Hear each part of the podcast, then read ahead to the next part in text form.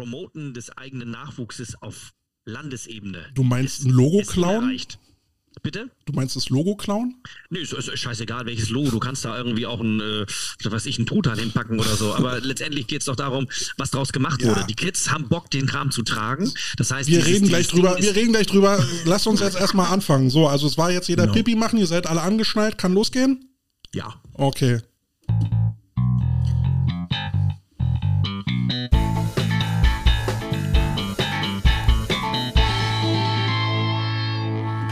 Musik her. Yeah, da sind sie wieder, die Coach Potatoes mit äh, ja, Gästen, sehr vielen Gästen.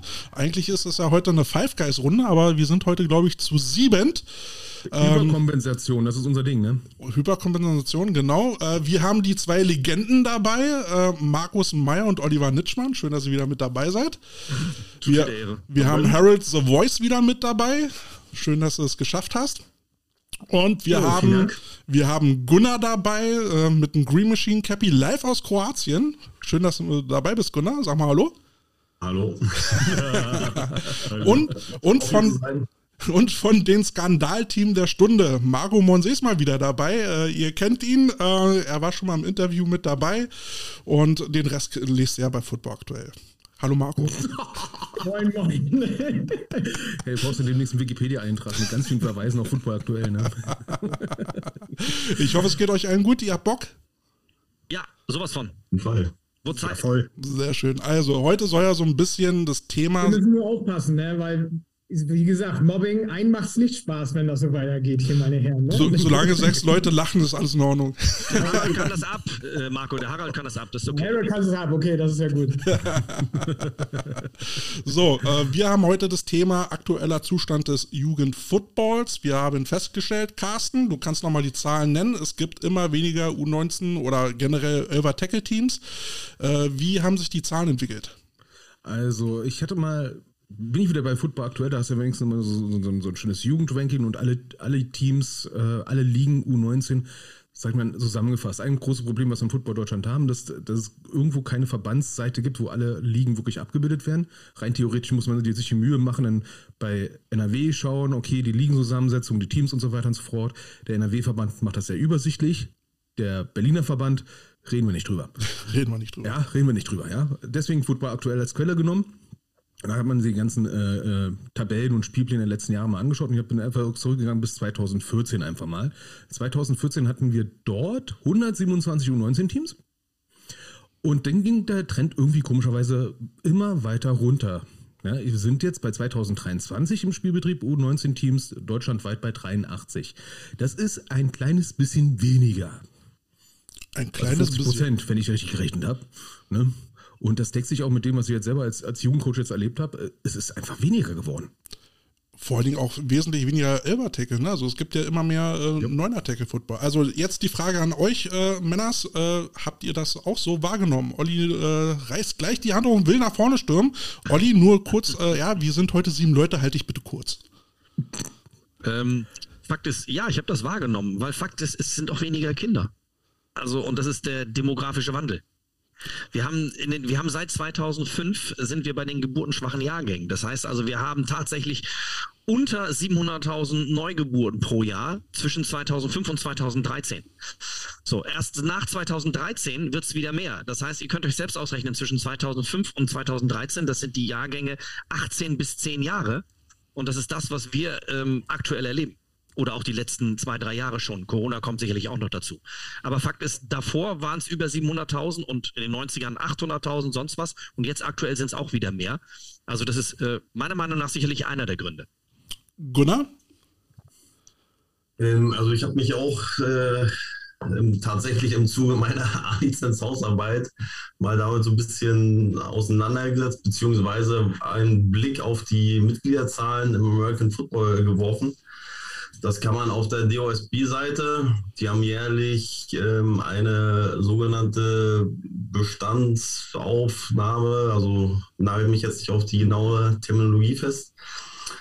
Und da habe ich mir auch mal einen groben Überblick verschafft und es ist schon zu sehen, dass ähm, ich blicke nicht bis 2014 zurück, aber so in den letzten Jahren die vor allem die Mitgliederzahl der ähm, älteren Jugendlichen stagniert ist und leicht abgenommen hat zum Teil. Ähm, und die im Herrenbereich zugenommen hat, aber auch die, ähm, sag mal, bei den jüngeren Jahrgängen leicht zugenommen hat. Also ähm, das ist so vielleicht der Stand zu den, ich sag mal, letzten bis vielleicht drei, vier Jahren zurück. Ähm, hat wahrscheinlich auch mit äh, Corona so ein bisschen zu tun. Und ähm, was wir aber jetzt merken, auch vor allem bei den ähm, jüngeren Jahrgängen, also wir sind ja hier in Kroatien gerade mit ähm, drei, den drei Green Machine U's, der U14, der U16, wo ich Defense-Koordinator bin und der U18. Ähm, und man spricht natürlich auch untereinander und die U14-Auswahlcoaches ähm, ja, verlauten, dass sie auch mehr Teilnahmen bei den Tryouts haben. Ähm, Im Vergleich zu den letzten Jahren, das gleiche gilt für die U16. Bei der U18 ähm, kann ich jetzt nichts dazu sagen. Ähm, kurz, bevor ich kurz zu Markus komme, also ich habe die, wir haben die Beobachtung auch gemacht, dass wo jetzt der Jugendfootball äh, an Mitgliedern bzw. an Vereinen eher abnimmt, nimmt es im Männerfootball erstaunlicherweise zu, was er, also den Schluss zulässt, man braucht ja nicht unbedingt den Jugendfootball, um im Herrenfootball zu wachsen was ich aber auch teilweise ein bisschen besorgniserregend finde. Aber dazu können wir später nochmal kommen. Markus, du hattest dich gemeldet. Ähm, ja, ich werfe mal eine andere Beobachtung mit rein. Ähm, zwar jetzt nicht aus Deutschland, äh, sondern eher aus Italien. Da sind mir nicht nur Jugendliche, auch Jungerwachsene äh, bis 22 Jahre, 15 Leute persönlich bekannt, die vom Tackle weggegangen sind und jetzt nur noch Fleck spielen. Mhm. Äh, Harold, Marco, habt ihr, habt ihr da irgendwie eine Beobachtung? Ich, ich glaube einfach, dass wir im Moment jetzt genau in dem Jahr drin sind, die uns fehlen. Also die, wo sie 16, 17 waren oder 15, 16, die Jungs, die konnten keinen Sport machen. Und das ist jetzt genau das Jahr, was uns halt fehlt. Das sind genau diese zwei, drei Jahrgänge, die teilweise fehlen. Und äh, ja, im U13-Bereich und im U16-Bereich wächst das. Das kann ich bestätigen. Und ich glaube aber in den nächsten zwei, drei Jahren wirst du da, wirst du wieder zurück zur alten Stärke kommen. Aber im Moment ist das, die sind ja einfach weggebrochen. Und die 17-, 18-Jährigen, die gemerkt haben, dass ich gar nicht mehr Sport machen muss, dass ich nur noch vor mich hinleben kann und dann kommt Social Media dazu und so weiter und so weiter. Ich glaube, die begeisterst du nicht mehr so für den Sport, wie das vor, vor zwei, drei Jahren gewesen ist. Ich glaube, das ist auch ein ganz großer Punkt. Mhm. Harold? Ja, mir ist organisatorisch nur aufgefallen, wenn ich mich auf die Mannschaften vorbereite, die ich kommentiere zum Beispiel oder auch für die Podcasts, dass äh, vielfach Mannschaften das mit Spieler Oh, da hängt da. Schlicht eine Jugendarbeit zu machen. Immer noch? Jetzt bist du wieder da. Okay. Ähm, das ist, dass es eben immer mehr diese Spiel, diese Spielergemeinschaften gibt und das wird auch damit begründet, dass die Mannschaften eher Geld in das investieren, was ihnen auch Geld abwirft. Und das sind eben die Senior-Mannschaften. Und dass da die gesamte Jugendmannschaft, äh, die gesamte Jugendarbeit eben drunter leidet. Mhm. Ich würde gerne noch zu Marco ergänzen, weil du jetzt sagtest, naja, die, äh, die, die nächsten Jahrgänge werden dann halt äh, dann im U19-Alter sein und dann wird es da wieder bergauf gehen. Ich würde dem erstmal widersprechen, weil ich auch gerade hier in Berlin ähm, die Beobachtung mache, dass ähm, gerade im Jugendfootball jetzt massiv Trainer fehlen. Ähm, wenn ich jetzt äh, bei den Berliner U19-Teams gucke, werden die Teams von ein, zwei Coaches äh, trainiert, teilweise. Und ähm, damit kannst du ja kein, kein vernünftiges äh, Elver Tackle Team coachen. Ich glaube mal so bei, bei kleineren Teams, äh, Kinderteams, kannst du mit drei, vier Coaches noch irgendwie hinkommen, würde ich jetzt mal so sagen. Ähm, aber nachher dann beim, beim U19 Elver Tackle, da fehlen dann nachher die Coaches, die die Kinder dann ähm, ausbilden sollen. Und ähm, wenn, wenn die Trainer kein, kein ähm, Programm fahren können, dann wirst du auch keine Jugendlichen hinterm Ofen vorholen. Und ähm, ich denke, da wird das Problem noch eine ganze Weile weitergehen. Ja, also ich kann ja sagen, ähm, der Olli und ich, wir sitzen ja mit zwei verschiedenen Vereinen, sehr, sehr nah an einem sehr großen U19-Verein, den Panthern. Und äh, da sind wir auch so, so, eine kleine Sogwirkung dahin. Okay. Ne?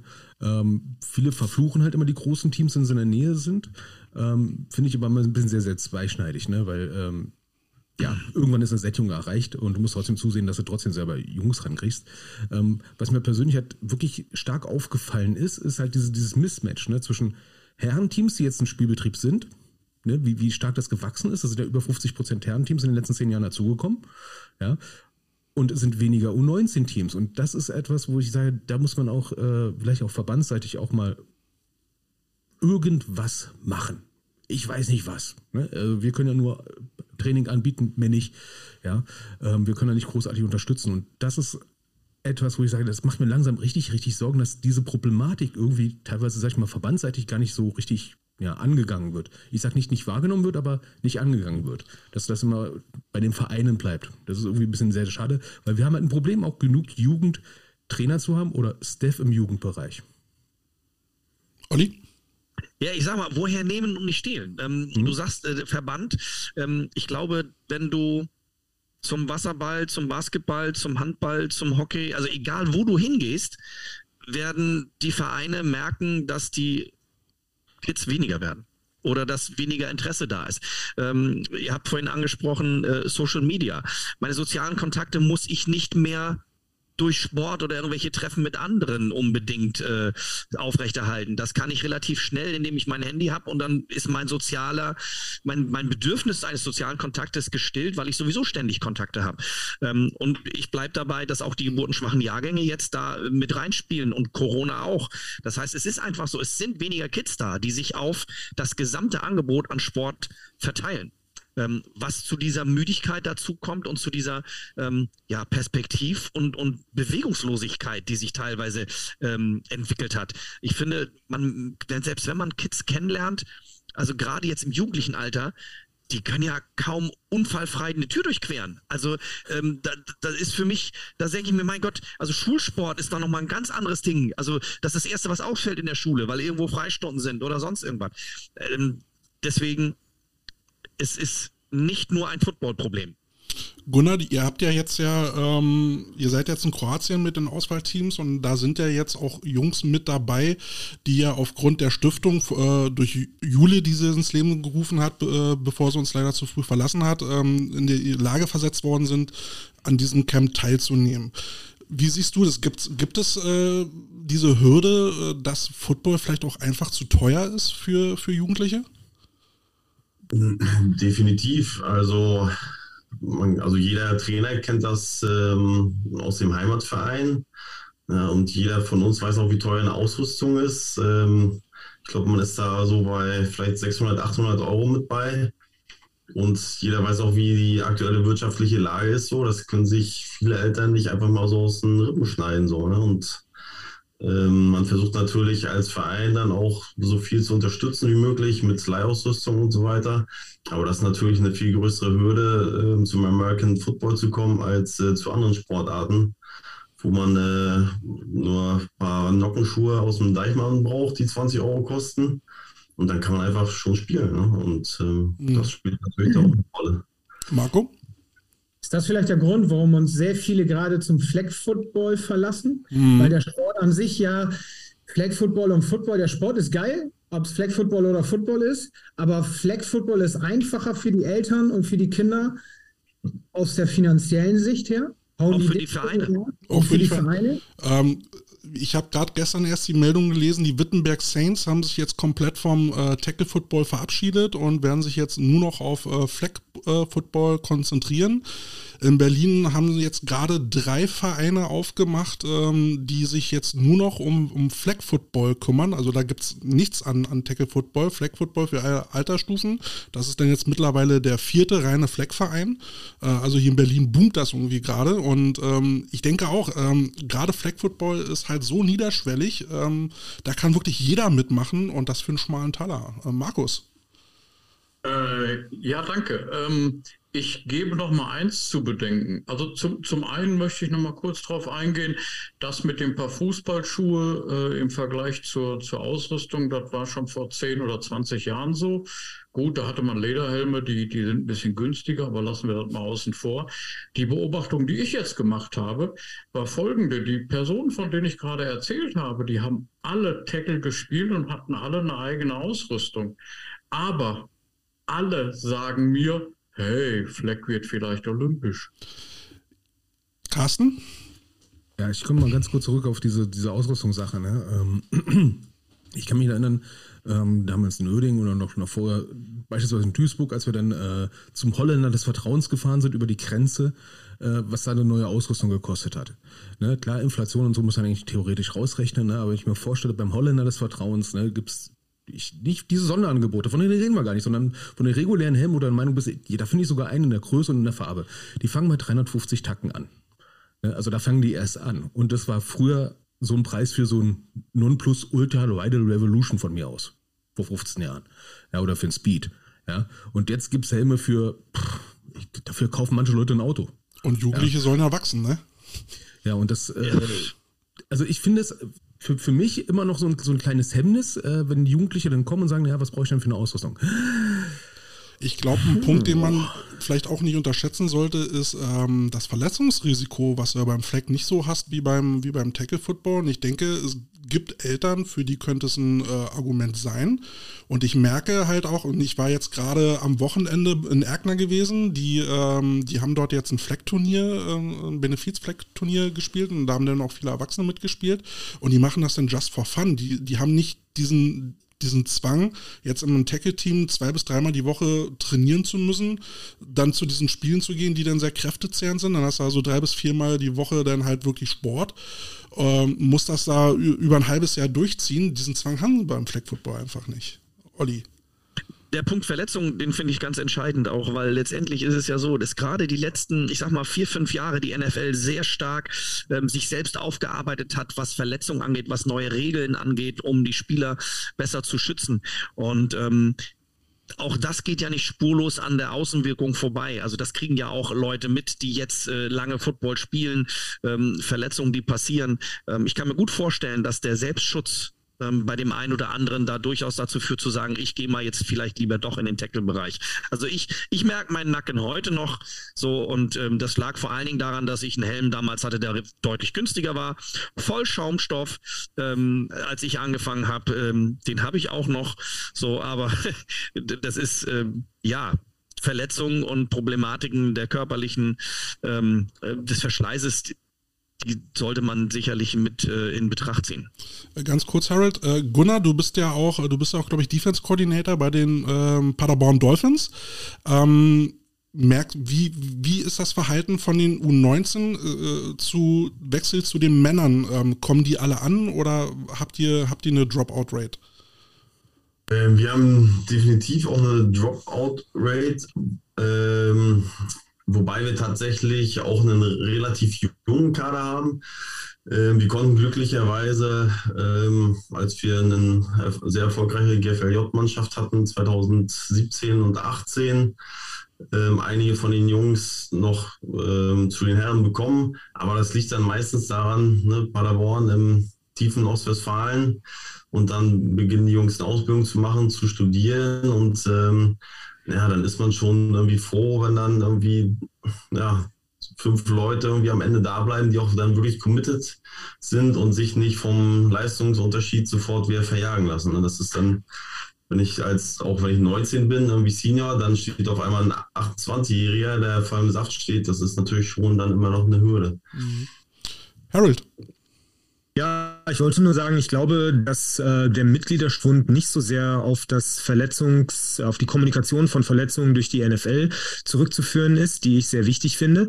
Ich denke aber, dass man sich als Jugendlicher vielleicht jetzt anders als wir noch vor 20 Jahren überlegt, ob man äh, verletzt spielt dass man da vielleicht eben äh, sich entscheidet, lieber mal auf der Bank zu sitzen, weil was bedeutet das Team im Vergleich zu einer, zu dem Ausheilen einer Gehirnerschütterung? Ich glaube, dass das vielleicht so eine Diskussion ist, die man sich da, die man da eher führt, auch familienintern, weil ich glaube, wenn das wirklich das Problem wäre, dass die Verletzungssituation äh, oder die Verletzungsgefahr äh, ein Hindernis darstellt, dann dürfte es ja keine Kickbox-Vereine mehr geben. Dann dürfte es auch keinen Krav Maga mehr geben. Und äh, da sehe ich, wenn ich zum Beispiel ähm, die Tochter meiner Freundin in diverse Sportkurse begleite, dass die eigentlich alle aus Nähten platzen und dass man da eigentlich eher so das, äh, das Betreuerproblem hat. Mhm. Aber es ist ja auch nicht ein, es ist ja nicht der Grund, sondern ein Grund. Also mhm. es sind ja, es ist ja sehr vielschichtig, warum wir weniger Kids haben. Ähm, es gibt nicht den Grund sondern ja. all die Sachen zusammen sorgen dafür, dass wir aktuell die Situation haben, wie wir sie haben. Ja, ich wollte dir damit auch nicht gegen Karren fahren. Ich wollte. Nee, ach, um Gottes Willen, mein Karren kann das ab. Also, also, wir wollen ja hier auch verschiedene Meinungspunkte, Standpunkte mal sammeln und mal gucken, ob wir auch so ein kleines Mosaikbild äh, erstellen können. Apropos Mosaik, ne? Eine oh. Sache, die wir noch nicht hatten, ne, ist ähm, auch die Struktur der U19-Ligen generell. Wollte ich ähm, gerade zu sprechen. Das wird gleich sehr spannend, ja. Ich, ich hoffe, dass wir da drauf kommen. Also, also zusammensetzen, also ab wann kann ich U19 spielen? Vor vielen Jahren, lass es letztes Jahrzehnt so gewesen sein. Ich glaube, da waren teilweise sogar fünf Jahrgänge möglich in einem U19-Team. Mhm. Da war diese Bandbreite sehr, sehr riesig. Und jetzt haben wir nur noch ich glaube, Olli, das, das hat das im Vorgespräch auch noch gehabt. Äh, äh dann auch noch äh, Stichtagsregelung mit Geburtstag. Ne? Jetzt haben wir Jahrgangsregelung mit drei Jahrgängen. Ähm, das führt auch noch, also das ist auch noch so ein Faktor, der für mich da so reinführt, dass du auch weniger Jungs in ein U19-Team hast, als wie vor zehn Jahren oder als Kälte und ich noch Teenager waren. Ja. Oder Markus in den vielen, vielen Jahren. Genau.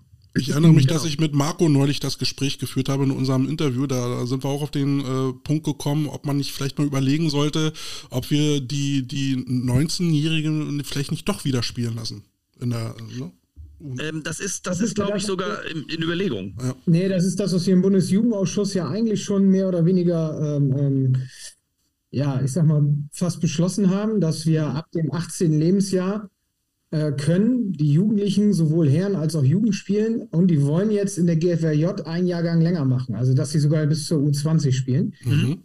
Ich persönlich nicht so gut, aber es ist halt ein Gremium. Ich finde, man hätte lieber ein Jahr runternehmen müssen, anstatt ein Jahr rauf, weil die Konsequenz, finde ich, ist, glaube ich, größer, wenn wir ein Jahr länger U9, U20 spielen, anstatt früher anzufangen. Gunnar, ich komme gleich zu dir. Ich komme gleich zu dir. Naja, ähm, ich würde es halt so sehen, also gerade in der GFLJ versucht man ja eigentlich das so zu strukturieren, dass die jüngsten, die jüngsten Jahrgänge ja eigentlich noch in der Ausbildung sind und das Spielfeld äh, beim Game Day ja gar nicht sehen oder beziehungsweise nicht betreten. Ähm, interessant wird es ja dann immer, wenn, wenn dann die 18 oder die 17, 18, 19-Jährigen dann so langsam das Spielfeld betreten, wo, wobei ja immer die, die Seniors die Leistungsträger sind. Ähm, also ich verstehe ein Argument, aber ich glaube, äh, so vom Gedanken her, dass man, dass man so die, die, die 16-Jährigen eher rund draußen lässt. Ich, aber du hast ja Teams, die das gar nicht anders können. Das ist mhm. vermutlich das Problem, ja. Ich sehe das sogar noch ein Stück weit anders, weil was passiert? Was ist die Konsequenz? Es werden in der GFLJ, wirst du vielleicht hauptsächlich nur noch 19-, 20-jährige Jungs spielen haben, mhm. die unseren Leistungsfootball für die Auswahlen und für die äh, für die Nationalmannschaften ist ja meistens, glaube ich, aus der GFRJ gezogen, die Jugendlichen. Mhm. Aber diese Jugendlichen betreten das Feld eigentlich gar nicht mehr. Also was passiert denn in, im Umkehrschluss vielleicht mit unserer Nationalmannschaft, mit unserer Jugendnationalmannschaft oder sogar mit unserer Auswahlmannschaften? Die Qualität nimmt, glaube ich, ab. Das tut sie jetzt schon. Es, deswegen glaube ich, ist es sinnvoller, einen Jahrgang früher anzufangen, anstatt einen Jahrgang länger zu machen. Mhm. Weil ein äh, Auswahl, genau, ich glaube, das ist jetzt im Moment äh, U18 ist das das Turnier, ne? So, ja. das hat der 19-, 20-Jährige, der hat nichts anderes. Der hat nichts anderes, außer eine GFRJ zu spielen. Darf er jetzt ja, dann bis 20. Und dann wirst du eine GFRJ bei Düsseldorf, weil das weiß ja geil, wo du wirst die 19-, 20-jährigen Leute spielen haben. Und wo muss Gunnar seine 18-jährigen, 17-jährigen Jungs herholen? Mhm. Genau, also ich, ich, ich glaube, das ist eher kontraproduktiv. Und wir verschieben das Problem einfach nur um ein, zwei Jahre. Ja. Also, wenn ich nochmal einhaken darf, ähm, es war ja auch, als ich angefangen habe, ähm, Jugend zu coachen, das war, weiß ich, 2011 oder was, da gab es, ich weiß nicht, wie das in anderen Bundesländern waren, aber da hatten wir im Sommer U14 und U19 gab es damals noch. Und wenn man nur eine U19 zum Beispiel hatte, dann konnte man sogar noch, noch ein Jahrgang jünger rekrutieren. Mhm, das könnte genau. auch zum Beispiel ein Grund sein, warum es damals mehr U19-Mannschaften hat. Das heißt, das würde ja die Statistik so ein bisschen verfälschen, weil einfach mehr Jahrgänge ähm, in Frage kämen. Und dann gab es im Herbst eine U17-Saison. Da durften dann die jüngsten U19-Jahrgänge spielen und die ältesten U14-Jahrgänge. Mhm. Und das wurde ja, ja vor einigen Jahren abgeschafft. Ähm, grundsätzlich fand ich das eigentlich gut, weil ne, die Jüngsten um 19 kriegen keine Spielzeit, was Marco gerade angesprochen hat. dann oder wenig, je nach, natürlich je nachdem, wie der Verein ist und äh, wie groß der Roster ist und so weiter. Und dann kriegen die ihre Chance im, im äh, Herbst. Ne? Und die alten und 14-Jahrgänge, die werden schon mal mit denen irgendwie zusammengepackt und äh, werden so ein Team. Da ist natürlich die Frage wieder das Volumen an Spielen und so weiter. Wobei ich aus Erfahrung sagen kann, dass das eigentlich nicht so das Problem war. Aber dann war man natürlich, wenn man Trainer war, ähm, war die eine Saison vorbei und die nächste ging los. Zumindest war ich dann auch um 14 oder 17 Trainer damals. ähm, ja, aber so viel dazu. Also und dann noch wegen U18 Green Machine, der oder generell U18 Landesauswahl. Ähm, der Gedanke dahinter ist ja auch, dass man die Landesauswahlen ein Jahr jünger macht, ähm, um daraus auch die Nationalmannschaft zu rekrutieren. Ne, das heißt, sie werden beim Länderturnier gesichtet. Und das war zum Teil auch so, wenn als die ähm, Nationalmannschaft und die Landesauswahlen eine Altersstufe waren, ähm, dass ähm, die Jungs teilweise gar nicht zu den Landesauswahlen ähm, gekommen sind oder dass zum Teil bei dem einen oder anderen auch dann ein Grund war, ähm, ja, ich brauche das nicht, ich gehe zur Nationalmannschaft und jetzt muss man eigentlich zur Landesauswahl kommen, weil man darüber rekrutiert wird. Ja, zum Thema Landesauswahlen äh, hatten wir in Berlin immer so ein bisschen das Problem gehabt, dass wir die Landesauswahl nicht gut bestücken konnten, weil die die Saison der unteren Ligen einfach bis in den Oktober reinging, wo ja dann eigentlich schon die ganzen, also die einzigen Trainingseinheiten der, der, der Auswahlteams stattgefunden hat. Die haben ja damals irgendwie vier Wochen vor dem Spiel haben die dann ihr, ihr erstes Training dann gemacht und viele Jungs sind dann da halt nicht hingegangen, weil sie dann haben auch ihre Saison hatten. Ne? Und jetzt äh, überlegt man in Berlin halt auch äh, dieses, dieses Sichtungsverfahren für die, für die Berliner Auswahl dann übers ganze Jahr zu strecken. Ne? Das ist ja dann mal so ein bisschen das Problem, wie lange geht denn so eine Jugendsaison eigentlich? Ja, ja, das ist schwierig zu handhaben. Ne? Ich meine, im Sommer, der eine oder andere ist im Urlaub, aber wenn du so lange Pause machst, ähm, dann bis das erstmal wieder alle in diesen Trainingstrott kommen, dann, also das ist, hat alles ein Für und Wider. Aber warum sagt man zum Beispiel nicht gerade GFL Junior äh, versucht die Saison so zu spielen, dass das Finale vor den Sommerferien stattfindet? Jetzt hatten wir ja, mhm. jetzt hatten wir äh, das, ähm, was war das, das Viertelfinale Düsseldorf gegen Stuttgart mit einem 115 zu 0 Shootout äh, und das hat in den Sommerferien stattgefunden und dann kannst du ja wissen, dass du bei, bei Stuttgart, äh, wo wahrscheinlich das Mindset vielleicht anders ist als bei, bei Düsseldorf, dass da einige Jungs dann bestimmt im Urlaub waren, ne? Und dann sind wir auch wieder bei dem Problem, ne? die Sommerferien fangen ja nun mal in ganz Deutschland zu völlig unterschiedlichen Zeiten an. Das differiert teilweise um sechs bis sieben Wochen. Mhm. Also das ist dann schon, äh, das ist organisatorisch ja gar nicht möglich. Das Problem haben wir ja im Spielverbund. Wir sind im Spielverbund mit vier Landesverbänden. Niedersachsen, Bremen, Hamburg, Schleswig-Holstein. Und Hamburg und Schleswig-Holstein haben anders Sommerferien als Niedersachsen und Bremen. Das heißt, wir haben da alleine, ich glaube, neun Wochen sind das fast, wo die Sommerferienzeit ist. Mhm. Wie willst du da Spiele planen? Das, das funktioniert nicht. Zumindest nicht. Bei GFRJ ist, muss man vielleicht anders sehen. Da sagt man vielleicht, ey, das ist Leistungsfootball, Bundesliga. Da muss man vielleicht damit rechnen, dass man in den Sommerferien spielt. Aber in den untersten Ligen weiß ich nicht. Also da. Aber es ist immer noch Jugendfootball, ne? Schnippt schon, der, ist, der, der schart schon mit den Füßen. Ja. Oh, ja, ja, Markus wird ungeduldig. Genau. Also, der Punkt, der Punkt ist ja nur auf folgender, wo man mal drüber nachdenken sollte. Wir haben vor Generatoren von Zeiten auch schon mal drüber gesprochen, was soll ich für eine Saison, die zwei Monate geht, zehn Monate trainieren.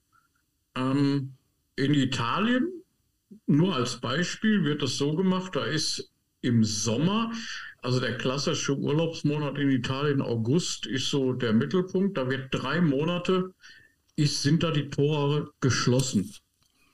Dafür spielt man den Rest vom Jahr komplett Football, indem Anfang, gut, die machen es jetzt so, Anfang des Jahres oder bis zum Sommer spielen die Erwachsenen liegen und danach die Jugend. Die Jugend spielt jetzt äh, Richtung Dezember, Januar, äh, beziehungsweise fangen jetzt an.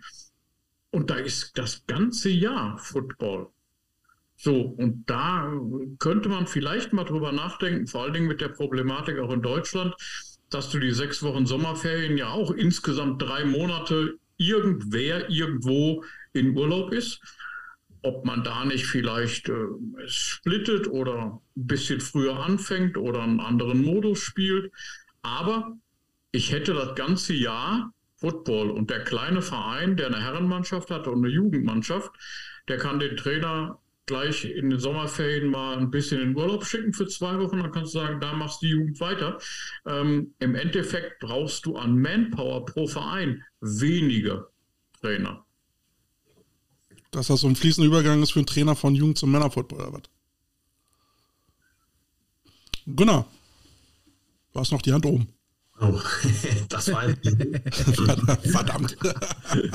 ja, aber auch zum Beispiel in Nordrhein-Westfalen äh, fangen die Ferien irgendwie Mitte Juni, ja, oder? Lass mich lügen, ja, irgendwie Ende, Ende Juli so an. Äh, Entschuldigung, Juni.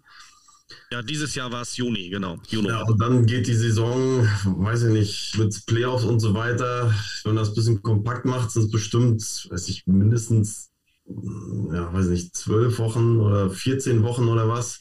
Und dann fängt man irgendwie wann im Dezember dann an mit, mit äh, Training, wenn die Plätze zum Teil noch gefroren sind und so. Das ist. Naja, aber was spricht denn, also was spricht denn dagegen, wenn, wenn man jetzt sagt, okay, wir fangen, wir fangen mit der Saison im März an, sind, sind vor den Sommerferien fertig, die irgendwie, glaube ich, alle so ab Juni anfangen. Ähm, ich glaube, das ist so, glaube ich, so der einzige Nenner. Sie fangen irgendwann so Richtung Juni an. Äh, und dann ist man vor Juni fertig und das Programm nach den Ferien sind dann halt die Auswahlteams. Das Problem, was ich dabei ganz klar sehe, ist das Wetter. Also wir haben ja so schon, und deswegen, was Markus sagte, mit das ganze Jahr Football, das ist ja theoretisch eine total tolle Idee, wenn alle Vereine über Kunstrasenplätze und Möglichkeiten verfügen, äh, sage ich mal, in einem wetterneutralen Umfeld zu trainieren. Das haben wir aber leider nicht. Wie oft haben wir denn bereits im, im März Absagen von Trainingsmöglichkeiten, weil die Stadt Plätze sperrt? Oder wenn dann tatsächlich wir da schon spielen sollten, dann würde das ja direkt schon Spielbetrieb beeinflussen, wenn da keine Spiele stattfinden können. Also wettertechnisch sehe ich einfach ein großes Problem, dass wir in diesen warmen Monaten bleiben müssen. Naja, aber ne, wie, wie, viel, wie viele Spieltermine haben wir in der GVJ mit Playoffs? Zwölf, ne? Ungefähr. Sind es aktuell zwölf? Ich glaube, was, was haben die Gruppen denn? Vier, fünf, also zehn? Sechs ja. Mannschaften pro Gruppe, zehn. Sechs mittlerweile. Theoretisch, theoretisch sechs Mannschaften pro Gruppe, ne? Früher ja, waren es ja. mal vier zehn reguläre Saison und dann nochmal Viertel, Halb und Finale. Ah, das ist natürlich mhm. tough, ja. Das ist für Saarland und Hessen schon anders. Saarland hat schon zum Beispiel nur acht. Aber Harald meldet sich gerade. Ähm, ja, ich wollte fragen, abgesehen von der, äh, von der Geschichte mit dem Wetter und den Platzsperrungen, wann ist denn eigentlich die Bundesliga-Saison? Ich muss jetzt mal wirklich sagen, sportlich oder die Fußballsaison allgemein. Ich muss äh, mich jetzt outen. Ich bin sportlich gesehen komplett in der Football-Bubble drin. Ich weiß nur, dass wenn du jetzt nicht das Glück hast, über einen Verein zu verfügen, der über seinen eigenen Platz äh, verfügt, weil es ein Footballverein ist, dass du dich dann halt eigentlich immer nur um die Randzeiten prügelst, wo halt keine Fußballer drauf sind, was äh, mit den 1000 Jugendligen und äh, unterschiedlichen Mannschaften in dem gleichen Team, manchmal, manche Mannschaften haben ja sogar auch zwei Teams in der gleichen Gruppe oder sowas, ähm, die ja auch alle irgendwann trainieren wollen. Und ich glaube, das ist genauso eine spannende Frage wie das Wetter dann am Ende. Wobei man äh, in den USA beginnt die Highschool-Saison ja auch irgendwie im Oktober oder so. Und im tiefen Ohio oder was ich, Utah, Montana, wie auch immer, ich glaube, da liegt der Schnee auch kniehoch. Ähm, weiß ich nicht, die kriegen das ja anscheinend auch hin. Wobei die ja. ganzen Highschools auch eigentlich. Da hast du auch keine deutschen Platzwarte. ja, Facilities ja. und keine Sportämter. Und das, äh, da komme ich, noch ganz, da, mhm. komm ich noch ganz kurz auf den Markus äh, zurück, weil ich kenne es ja auch aus Spanien. Äh, die Plätze dort sind auch ganz anders. Ne? Ähm, die haben sehr, sehr viel, die haben eine sehr hohe Kunstrasenquote oder ein Steinfeld. Ne? Also je südlicher du bist, desto mehr Steine hast du oder Kunstrasen. Wenn du Glück hast, ist es nur Kunstrasen. Wenn du Pech hast, ist es Kunstrasen kurz vor Stein. Ähm, das ist so ein Problem, was auch noch so mit rein, äh, reinwirkt, das Problem der Platzproblematiken. Ähm, es gibt viele Teams, wo man dann sagt so, okay, die Herren haben Vorrang. Ja, weil die spielen GFLJ oder Regionalliga oder weiß der Geier wo. Und dann denkst du da mit deiner U19-Mannschaft und denkst dir so, puh, hoffentlich kriege ich wenigstens nur diesmal ein halbes Feld. Ne? Und das sind so die Kleinigkeiten, wo dann, sag ich mal, Vereine sich selber ein Bein stellen. Weil dann gehen die Jungs dann vielleicht dann doch lieber woanders hin oder spielen dann doch lieber Tischtennis oder gucken sich bei Twitch irgendeine Bikini-Rolle an. Also ich möchte nur mal daran erinnern, Football ist eine Wintersportart. Ähm, das zum einen. In Alaska äh, spielt man Highschool Football auf Eis. Geht alles. Man muss nur wollen. Ähm, zum Thema Show oder was? Zum Thema, zum Thema Wetter kann ich nur eins sagen. Ähm, warum fängt in der Schweiz die Saison fast zwei Monate früher an als in Deutschland? Ich kann es dir sagen. Kräuterzucker. Wir haben weniger Schnee in der Schweiz. Wer hat's gemacht? Genau. Die Schweiz. Ja, also ich meine, äh, ich glaube, bei irgendwie 5 Grad zu spielen ist vielleicht noch angenehmer als bei äh, jetzt bald 40 Grad, ja? Das, ist, das ist okay. Der Klimawandel kann durchaus dafür sorgen, dass sich da Sachen ändern. Aber mal, mal, ohne, mal ohne Spaß jetzt. Äh, Fridays für Football. wer, wer, wer spielt jetzt, jetzt, ihr habt fast, fast alle einen Helm getragen, ja? Und Hm. bei ungefähr ähm, unter 10 Grad sich den Helm aufzusetzen. Und Ach ein, komm, Olli, seit wann bist Nee. denn du so weinerlich? Nee, das Komm, hat, da suchst du dir das ein damit zu tun. Eichhörnchen, machst das Nein. zahm und legst mal in, in, in, da rein in den Helm, das ist immer wahr. Es geht, doch, es geht doch darum, wir haben vorhin darüber gesprochen, dass sich das ähm, Verständnis der Kids und der Familien gegenüber Belastungen und Problematiken verändert hat. Und wenn man dann im Winter eine Erkältung hat und sonst irgendwie, Corona lässt grüßen, drei Jahre, ja, dann sind die Kinder mal eben zwei, drei Wochen zu Hause. So, und deswegen, äh, ich sag mal, wir haben zum Beispiel in Skifahren, wir haben nicht mal eine Halle, wir trainieren nur draußen. Also was Härte angeht und so habe ich überhaupt kein Problem. So, aber das Problem sind ja nicht wir als Verein. Das Problem ist ja, das haben wir Sportamt, wir haben Platzwart, wir haben Platzmangel. Ähm, lass uns von mir aus bei kaltem Wetter spielen, aber ich weiß genau, dass in Skifahren auf dem Kunstrasen, den wir haben, wie ihr gerade gesagt habt, Schiefbahn 08 mindestens zwölf Fußballmannschaften trainieren lässt. So, äh, also bitte, äh, ne, wir müssen irgendwie mit unserem Dasein fristen und äh, deswegen werden wir immer über irgendwelche Problematiken sprechen ähm, und wir werden das natürlich auch nicht lösen, indem wir jetzt die Saison zwei Monate vor oder nach verschieben. So, es gibt so viele kleine Sachen, die man verändern müsste, aber sie zum richtigen Zeitpunkt zu verändern, weil manchmal verändert man sie und in dem Moment sind sie schon nicht mehr aktiv oder nicht mehr sinnvoll. Ich glaube auch, Kunstrasenplätze fangen sie an zu sperren im Winter, weil sie dann sagen, dann brechen die Halme ab. Richtig.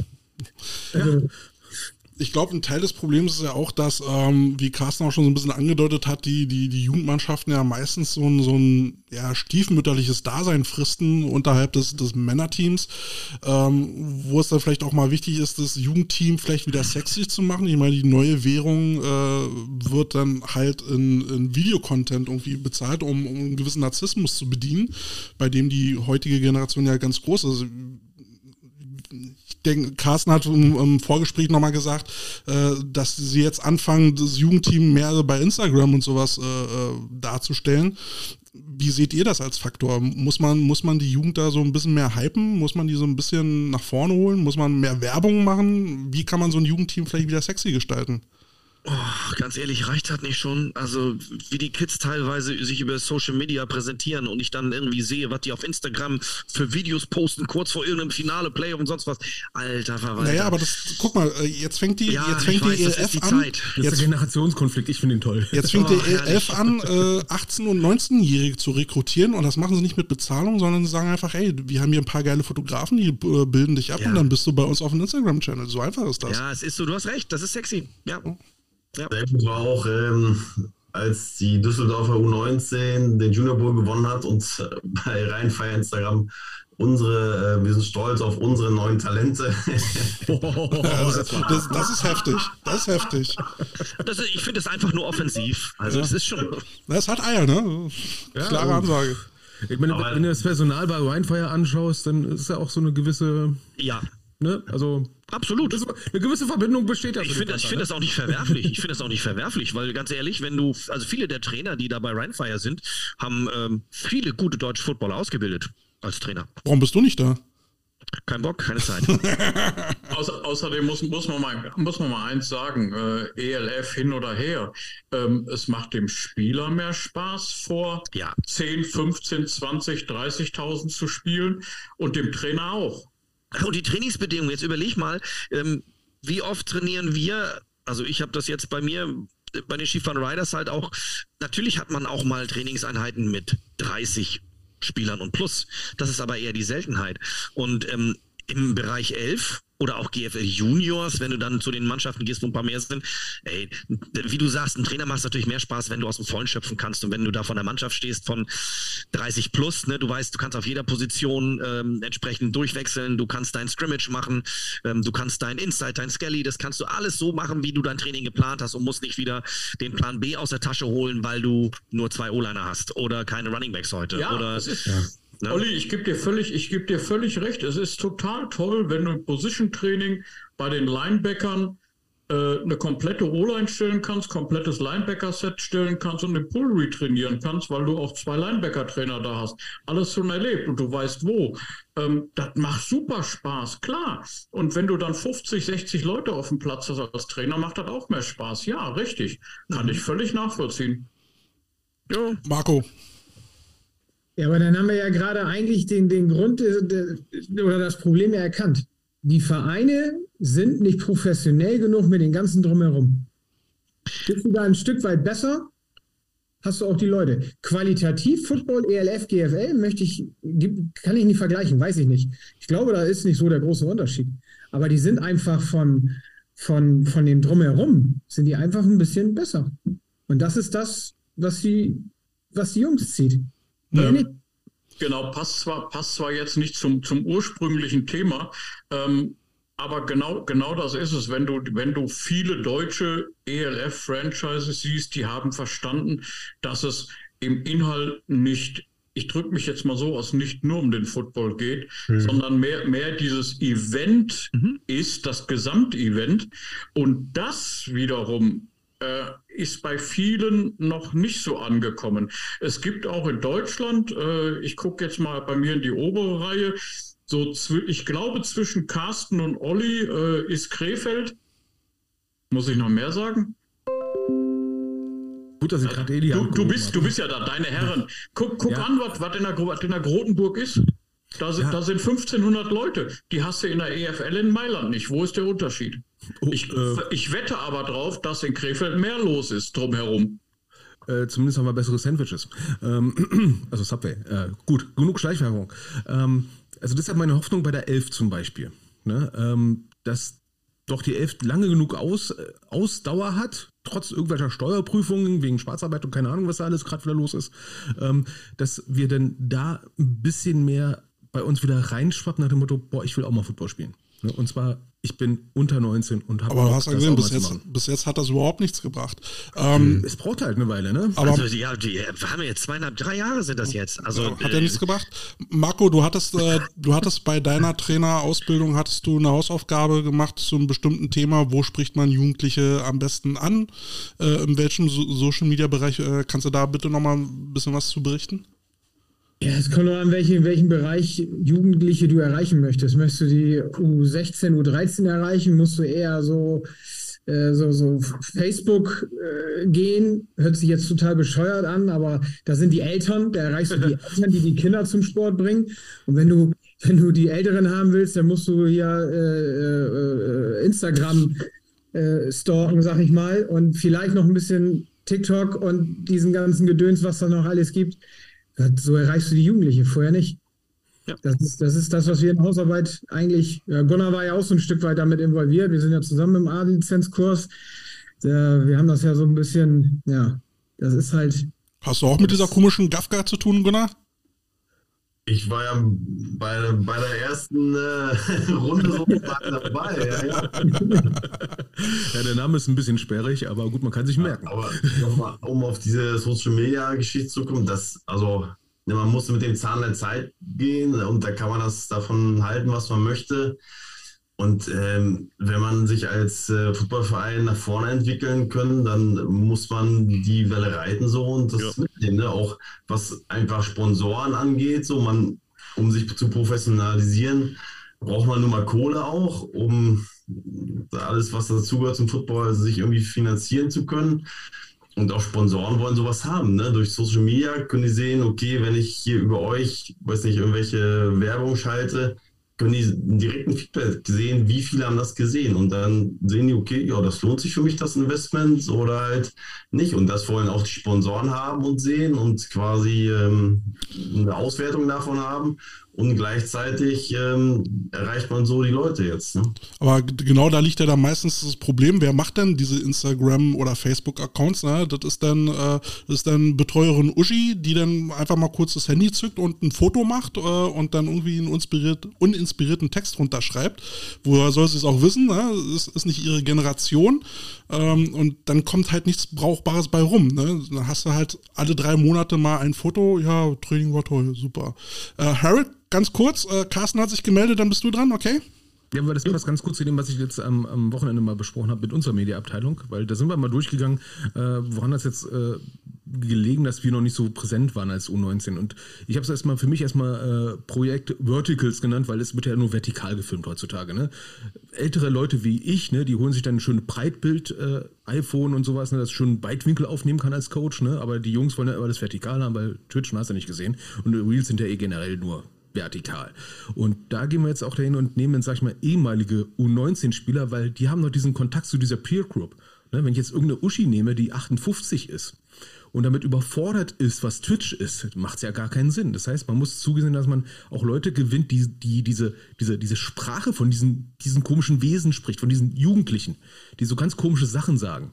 Carsten, warum frage ich dich jedes Mal, wo die Videos sind? Warum schickst du mir keine Videos für Instagram? Ich bin kein Jugendlicher, ich kann das nicht. Weil er eine Uschi hat. Ja, ich, ich, muss ja noch so einen persönlichen Jugendlichen, seitdem ich keinen Zivildienst habe, habe ich auch keine Chance mehr, so einen Zivildienstleister zu holen, der sagt, äh, mach mal bei mir Zivildienst, ich brauche einen Pfleger für Social Media. Äh, Harold, jetzt bist du dran. Ja, ich wollte nur sagen, es äh, kommt eigentlich wieder zu dem gleichen Problem zurück, den man eigentlich in jedem Football-Podcast irgendwann anspricht, wenn es darum geht, äh, was muss sich ändern und wie können Mannschaften attraktiver werden. Das ist, dass Football auch im Jugendbereich ein sehr komplex zu organisierender Sport ist, wo du erstmal äh, ein, ein komplexes Regelsystem verbandsseitig begreifen und managen musst. Dann musst du ein Event managen und jetzt kommt eben noch die dritte Dimension, dass du auch Social Media Content gezielt nach, äh, nach anzusprechender Gruppe managen musst. Und das sind alles Ausbildungsberufe, die man jeweils drei Jahre lernen kann. Und äh, das macht halt eben eine einzige oder eine einzige Person, muss ja nicht unbedingt eine Frau sein, aber es gibt ja immer irgendeinen, der nicht schnell genug Nein sagt, der das immer dann übergeholfen kriegt. Und da kommt dann jetzt irgendjemand auf uns zu und sagt, ja, mach mal Social Media. So, ähm, natürlich, und da bin ich ganz bei, das ist überhaupt kein Widerspruch zu irgendwas, was einer von euch heute gesagt hat. Ich bin da ganz bei Gunnar. Letztendlich geht es halt darum, dass du damit irgendwie Kohle generieren musst. So, und dann ist halt eben die Frage, was war zuerst da, die Henne oder das Ei? Ähm, heutzutage ist Social Media Reichweite wertvoll, auch für ein Unternehmen. Das heißt, äh, du musst eine Social Media Arbeit haben, um überhaupt interessant zu sein. Geht übrigens auch, äh, gilt übrigens auch genauso dafür, wenn man irgendwo mit kommentieren möchte. Seitennotiz, ich bin nicht verbittert. Ähm, und außerdem musst du eben ähm, jemanden haben, den du irgendwie entlohnen kannst oder irgendwas haben, womit du diese Person entlohnen kannst, die das dann halt macht. Und soll ich mal sagen, was das Geile ist? Für so eine Info musst du zur Redcon viel Geld da lassen, ja, um so eine Vorträge zu hören. Bei uns, bei den Coach Potatoes, kriegst du die kostenlos. Wie geil ist das denn? Scheiße, ey. Olli. Ähm, ich, ich, ich, würde nur gerne noch einmal sagen, ähm, liebe Uschi, ist, nein, ich möchte, ich möchte ganz klar sagen, ich bin, ich bin dankbar, und ob jetzt der Name ist auch völlig irrelevant, aber ich möchte nicht, dass es falsch rüberkommt, ähm, weil da sollten wir alle ganz vorsichtig sein. Ja, natürlich. Weil ähm, alle ehrenamtlichen Helfer, ob Mamas oder Spielerfrauen oder sonst was, ähm, die mit Herz dabei sind, ihr Team, ihren Mann, ihr Kind unterstützen, sind Gold wert und nicht mit Geld zu bezahlen. Ähm, die machen es auch in der Regel nicht für Geld, sondern um dabei zu sein, weil sie den Sport cool finden, weil sie gerne mit ihrer Familie, mit ihren Lieben zusammen sind. Und ich finde, äh, ich muss jetzt keine Lanze brechen, weil ich weiß, ihr seht es alle genauso. Ähm, es sollte jetzt nur gerade eben nicht despektierlich rüberkommen, dass ja. quasi auch jemand anderer, der vielleicht nicht so in dem Medium drin steckt, ähm, sich dann bemüht, vielleicht trotzdem Bilder zu machen, weil gerade kein anderer eben da ist, so wie Harold gesagt hat. Ja. Ähm, ist, man hat eben nicht immer die, sage ich mal, Menschen auf den Positionen, die das totale Wissen für diese Position mitbringen. Nee, aber, aber mal so, war ganz, also, ja. sorry, Carsten, äh, mir, mir juckt auch gerade äh, die Hufe hier. Ähm, nee, geht auch nicht gegen Uschi, äh, aber ich glaube, ein Vorstand der ja das Ganze planen soll, da muss ich auch um sowas vielleicht mal Gedanken machen und dafür Genau. sind wir ja da, um sowas mal anzusprechen und Impulse zu geben.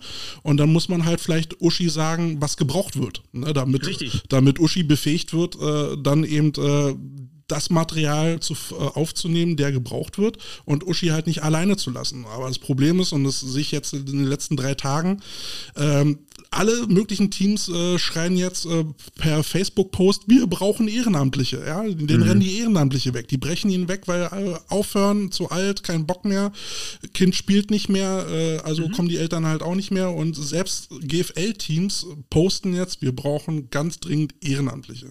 Gerade für so eine Oder Coaches, Social-Media-Geschichten. Ne? Oder Coaches, ne? Ähm, Jetzt Damen-Bundesliga, ne? Ein, Team hat gepostet, äh, uns fehlen, nur- wir haben nur noch zwei Coaches, wir brauchen dringend einen Headcoach und hast du nicht gesehen. Ganz, ganz schlimme Außenwirkungen. Und das ist ja eine der Sachen, da wo dann viele Teams dann auch mal, mal aufpassen müssen. Äh, nur weil jemand das A entweder gerne macht, heißt es noch lange nicht, dass die Person es kann. Ja, beziehungsweise B, ich kann auch nicht Leuten eine Aufgabe aufzwingen, wie zum Beispiel so eine Medienarbeit oder äh, Generierung von, sag ich mal, Jugendlichen, die in mein Team kommen sollen, wenn das diesen Menschen nicht liegt. Da muss man auch manchmal sehr, sehr aufpassen. Absolut. Ja, vielleicht ist Uschi besser am Kuchen backen als äh, Instagram posten. Dann ist es so. Carsten, du hast auch gerade was gesagt, was ich sehr interessant finde eigentlich. Ist ein Aufruf nach einem Coach, dass man Coaches braucht oder auch Ehrenamtliche braucht, ist das förderlich für mein Programm oder ist das eher ein negativer? Das kommt drauf an. Wenn du jetzt mal die Postings guckst, wo äh, geschrieben wird, wir suchen Head Coach, wir suchen OC, wir suchen DC und wir suchen alle Positionscoaches. Was sagt mir denn das als Außenstehender? Hilfe! Brauche ich nicht hingehen. Brauche ich nicht hingehen, genau. Brauche ich nicht hingehen. Punkt. Also selbst als Spieler würde ich da, also ich würde da nicht mal als Coach hingehen, nach dem Motto, äh, ja, okay, ich bin jetzt nur Kicker-Coach und auf einmal bin ich der Defense-Coordinator und habe das noch nie in meinem Leben gemacht. Paladins ich- gerade gepostet, ne? Die, ich weiß ja nicht, ich glaube, ich glaube, die sind aus äh, Bundesliga 2 raus, wenn ich äh, mich jetzt nicht äh, komplett irre. Ja, äh, ich meine, die steigen ab, ja. Genau. Sind. Mhm. woll- wollen jetzt halt neu, äh, also neu äh, gruppieren, sich neu formieren und haben jetzt auch so einen Post ge, äh, ähm, gepostet, wo jetzt eigentlich drin steht, wir brauchen alles. Wir brauchen alles neu. Das ist schwierig äh, in der Außendarstellung. Ne? Weckt kein Vertrauen. Richtig. Ne? Und also, Also da, da ist mir lieber, denn, wenn Teams sagen, ne, wir brauchen noch Jugendliche, um unsere U19 zu stärken oder sowas. Ne? Ähm, da hast du nur die Information, okay, sie brauchen halt Verstärkung, Punkt aus. Ne? Und nicht, äh, Ah, wir, brauchen überhaupt jemanden. Usch, wir brauchen Uschis, um unser Social Media Team noch weiter nach vorne zu bringen. Naja, das Problem finde ich ja immer, also wird geschrieben, ähm, äh, wir brauchen Coaches, ähm, aber es wird nicht reingeschrieben, was einen erwartet, ja? was, was ich für Benefits dafür habe oder in was für ein Umfeld ich reinkomme oder sowas. Ne? Genau, das wird da ja mal kommen wir dann wieder zur Generierung von Coaches, weil das ist, was ich jetzt, äh, ähm, also Gott sei Dank habe ich jetzt dieses Jahr und nächstes Jahr nicht die Probleme. Ähm, ich kriege es noch woanders teilweise auch mit, äh, zu wenig Jugendcoaches gibt. Es gibt generell momentan, ähm, Gunnar kann es wahrscheinlich direkt für Nordrhein-Westfalen bestätigen, die Anzahl der Coaches in Nordrhein-Westfalen ist irgendwie, ich weiß nicht, wo die alle hin sind. So, wo, möchtest du- wo, wo, sind, wo sind die alle? Also die Alle in Freien Feier kann ich 80.000 Coaches haben, geht nicht. Coaches where are though? Ja, ja ungefähr so. Harold, du wolltest auch, glaube ich, noch was sagen. Du, du wirktest gerade so unruhig. Ähm, ja, ich wirkte ein bisschen unruhig, weil ich sagen wollte, diese Aufrufe nach Trainern, ähm, das kommt, gerade wenn es höhere Mannschaften sind, die das machen. Und das sehe ich in meinem Social Media Feed. Ähm, das ist von GFL 2. Würde mich, ich lehne mich, jetzt mal- lehne mich jetzt mal aus dem Fenster und sage GFL auch Adler auch schon. bis, genau, bis GFL, wo Leute dann irgendwelche Trainer suchen. Und ich finde, das ist, das, das klingt für mich einfach wie eine Bankrotterklärung. Ich kann es nicht anders sagen, weil wir alle wissen, dass Football wirklich auch sehr viel über Klüngelei ist. Und wenn du in der Football-Bubble, wenn du jahrelang da aktiv warst und du findest niemanden, der deinen Haufen coachen will, in der Football-Bubble, der sich das auch nur ansatzweise überlegen kann, was sagt denn das? Also da gibt es dieses Sprichwort, ne? wenn du das Gefühl hast, nur von Arschlöchern umgeben zu sein, guck mal in den Spiegel. Ja, ja, genau. Und ähm, das finde ich halt, finde halt sehr interessant. Auf der anderen Seite könnte ich mir eben auch vorstellen, dass es Leute gibt, die diesen Neuanfang gerne nutzen wollen würden, um halt ähm, vielleicht auch mal eine Chance zu kriegen, die sie sonst nicht hatten, weil sie vielleicht mal irgendwie ein Team mit Schimpf und Schande an die Wand gefahren haben in ihrem ersten Jahr als GFL 2 OC, wo sie auch nicht wussten, was auf sie zukommt, ähm, wo sie halt vielleicht die Chance kriegen, einzusteigen und das muss man dann ja schon irgendwie auch kommunizieren. Das ist eben so die Zweischneidigkeit. Aber Marburg das schon was bedeutet, gepostet, dass sie Leute suchen? Ich frage nur für einen Freund. Bitte was? Marburg? Sucht Marburg gerade Leute? Ich frage nur. Aber das Problem ist ja, das Problem ist ja, wenn, wenn du jetzt schon in einer äh, Situation bist, wo du Hinz und Kunst quasi die Chance bieten kannst, quer einzusteigen als Trainer, was mhm. sagt das später über deine äh, Qualität aus?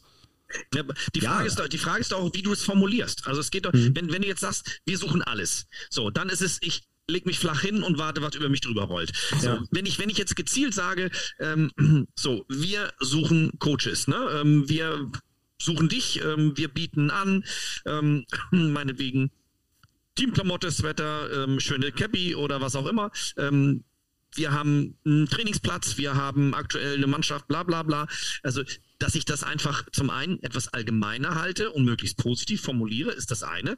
Das sollte eigentlich klar sein, ähm, damit es eben nicht wie eine Bankrotterklärung klingt. Also, weil wenn ich sage, ich suche dit, dit, dit, dit, dit habe ich ein Problem. Fakt ist, normalerweise läuft so eine Trainersuche ja erstmal ein bisschen Stille ab. Dass man sagt, okay, äh, wir gucken mal uns ein bisschen um, wir hören uns mal ein bisschen um, irgendwo ist dann genau, man ruft auch mal die Leute an, die man kennt oder die Leute kennen. Und wenn man darüber natürlich nichts kriegt, und das ist in der jetzigen Zeit aktuell immer öfter der Fall, ähm, und da ist tatsächlich auch die Elf einer der Gründe, aber die können ja nichts dafür, dass ganz viele Coaches Lust haben, in einem, in Anführungsstrichen, guten und professionellen Umfeld einfach auch selber Erfahrung zu sammeln. Die haben halt häufig Position zwei und dreifach besetzt oder haben Leute, die einfach nur sagen, ich mache auch Hilfsarbeiten, ich stelle auch Hütchen auf, Hauptsache ich bin dabei. Ja, also Ryan Fire hat über 100 Coaches, äh, also über 100 Coaches-Bewerbungen gehabt für dieses Jahr. Und ähm, ich weiß, dass sie natürlich auch aussortieren, aber die sind auch über jeden dankbar. Manpower ist, wie gesagt, Gold wert. Ähm, Gunnar, wenn, wenn du jetzt als DC jetzt n, n, über einen neuen Coach nachdenkst, was bietest du dem? Also was kann er bei dir erwarten, beziehungsweise was muss er mitbringen? Was? Nein, also wenn ich, dann muss er eine gewisse Kompetenz haben. Ich meine, wie gesagt, mit meinem Heimatverein, den Paderborn stehen sie in der GFL. Ähm, da sind auch erfahrene Spieler, da kannst du nicht irgendwen hinstellen, den du vorher drei Drills sagst und die macht er dann. Ne? Die wollen auch gecoacht werden und die haben auch schon eine gewisse Expertise selber. Und äh, deshalb müssen die natürlich auch den Trainer ernst nehmen. Ähm, bieten, was wir denen bieten können. Also ich als Defense-Koordinator ähm, kann natürlich, ohne mich aus dem Fenster zu lehnen, ähm, natürlich versuchen, ihn auch irgendwie ähm, schematisch, sag ich mal, mitzunehmen und vielleicht je nachdem, wie weit entwickelt er ist, kann er hier vielleicht auch so, ich sag mal, footballmäßig ein paar Sachen mitnehmen. Ähm, alles andere, das muss unser Headcoach, der Jason Irmschein, mit dem regeln, ähm, was irgendwelche monetären Sachen drin ähm, angeht. Ähm, wir versuchen natürlich auch immer, ähm, ne, wie, wie, gesagt, wir sind in Paderborn so, um uns herum ist sehr wenig.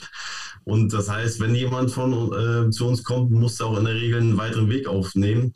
Und äh, bei den Spritpreisen heutzutage äh, macht das keiner mehr, ähm, indem er selber tankt.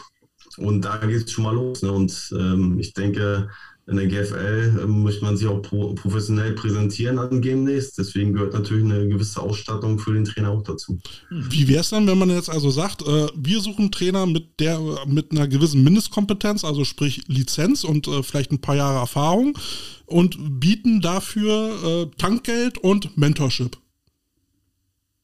Das wäre, das wäre, das wäre mal eine ehrliche Bewerbung, ja. beziehungsweise ein ehrliches Angebot.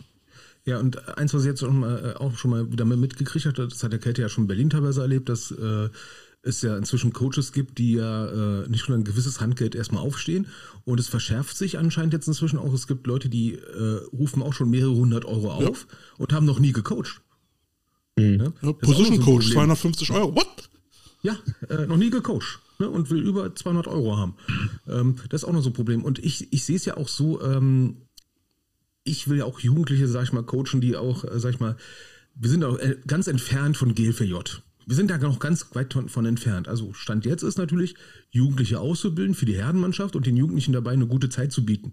Ne? Das heißt, du musst, den, du musst zusehen, dass dein Training auch, sag ich mal, ein gutes Happening wird, in Anführungsstrichen. Also Happening klingt jetzt wieder ein bisschen zu weit. Sollen ja wiederkommen, ne? Sollen ja wiederkommen. Die sollen ja verdammt nochmal an das, was sie da machen, Spaß haben. Die sollen verdammt nochmal Spaß am Burpees haben. Verdammt, verdammte Scheiße nochmal.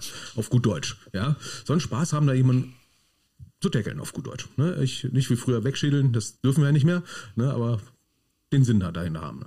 So, und du musst ja dann auch, dann auch blöderweise auch noch Coaches gewinnen, die diesen Jungs A, diesen Spaß vermitteln am Football dass die Jungs dann auch nicht nur kommen wegen der anderen Jungs im Team, sondern auch wegen der Coaches, weil sie sagen, ich habe da Bock drauf, bei denen zu trainieren.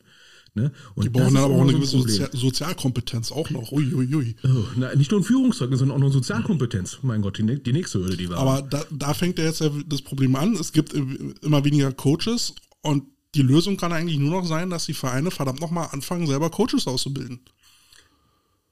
Erstmal müssen sich die Leute backen. Ne? Weil du brauchst ja erstmal, also ähm, es ist, das klingt so einfach, ähm, ist es aber nicht. Was im Leben ist schon einfach, lieber Olli.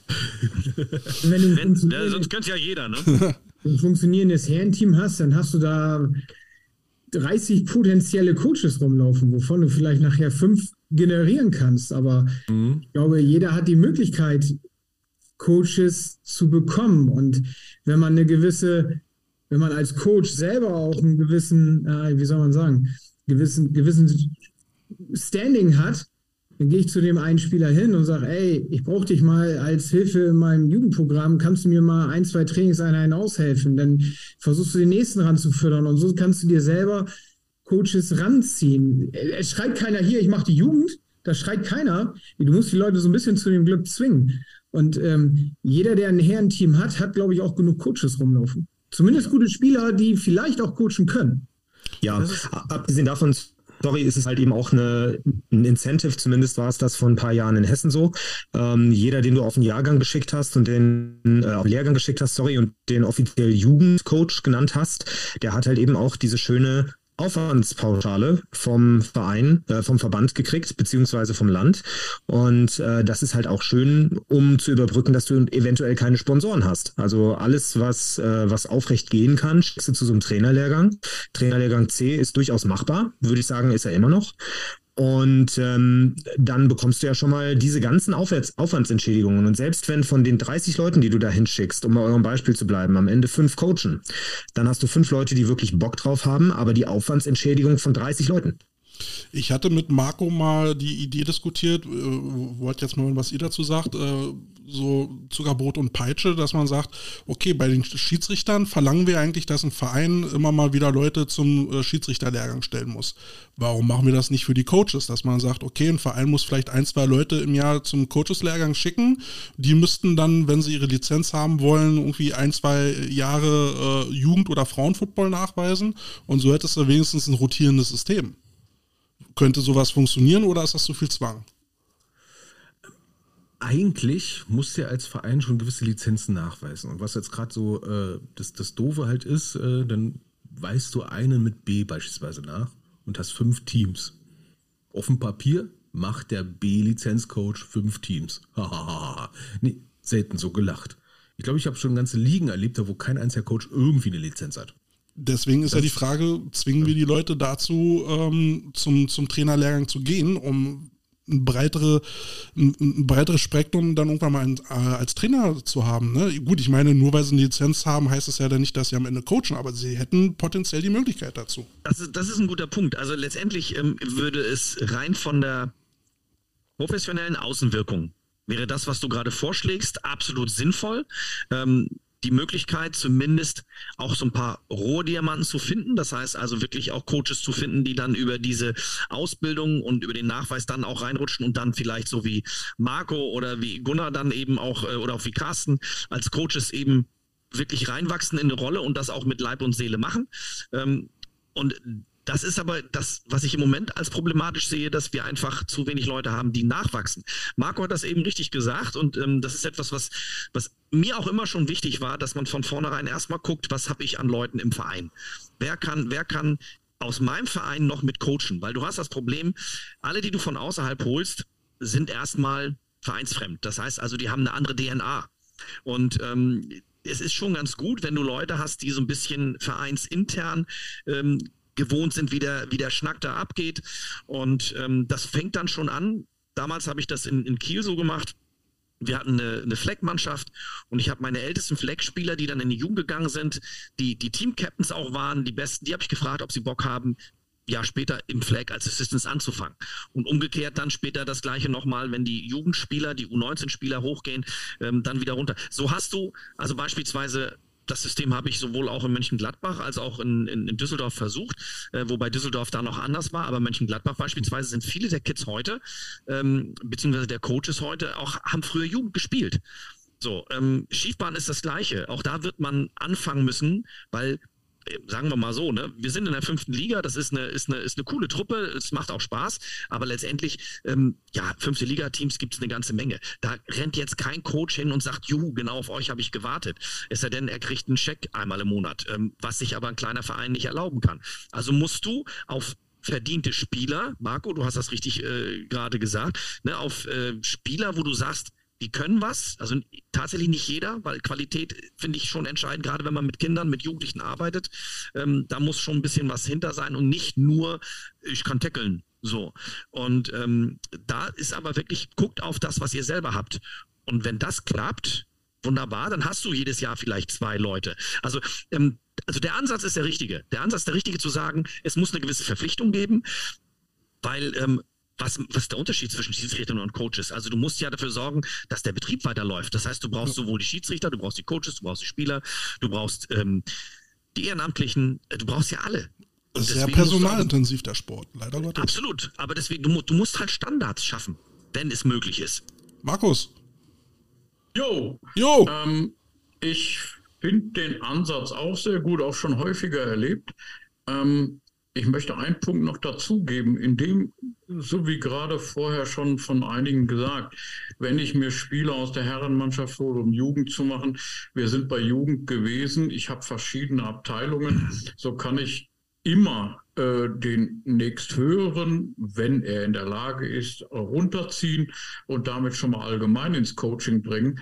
Ähm, wir sollten den Punkt nicht vergessen, das macht den Übergang auch leichter.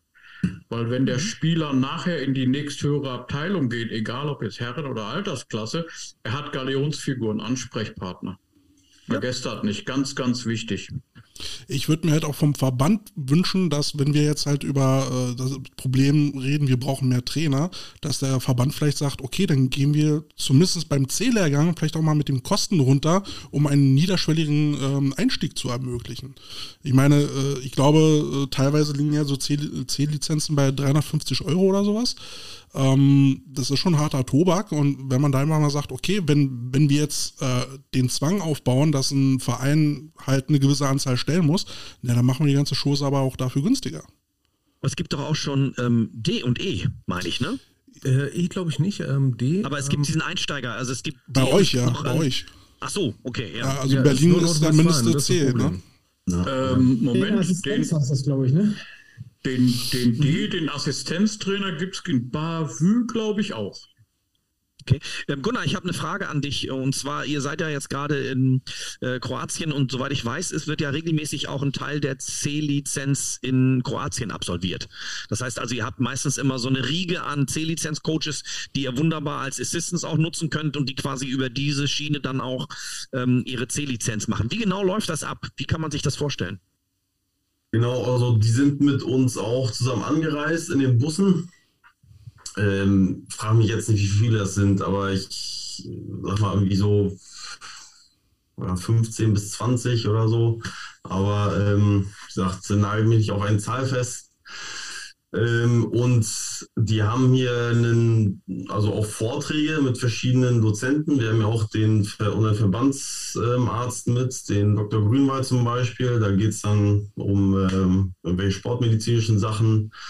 Ähm, auch ein Mentalcoach ist dabei, da ist so ein bisschen Sportpsychologie, natürlich dann auch bei ähm, verschiedenen Trainern so footballmäßig was. Also dann haben die immer also ich bin nicht genau eingeweiht in deren äh, Vortragsablauf, aber die haben immer dann mittags ähm, so Vorträge und die rotieren dann zwischen den ganzen U's. Das heißt, wir haben insgesamt ähm, sieben Trainingstage, dann sind die in drei Gruppen aufgeteilt und die sind dann, wir trainieren zweimal am Tag, dann ähm, laufen die quasi mit uns mit. Das heißt, sie sind zwei Tage bei uns bei U16, dann U14, U18 und ähm, teilen sich das auf. Das heißt, ähm, was ja auch oft kritisiert wurde bei den C-Lizenzlehrgang von einigen Trainern, ja, zu wenig Football. Ne? Aber um ähm, der AVD ist ja im DOSB und der DOSB gibt auch bestimmte Themen vor. Das heißt, um eine offizielle Lizenz zu sein, muss man Themen äh, wie Pädagogik haben, Sportmedizin und so weiter.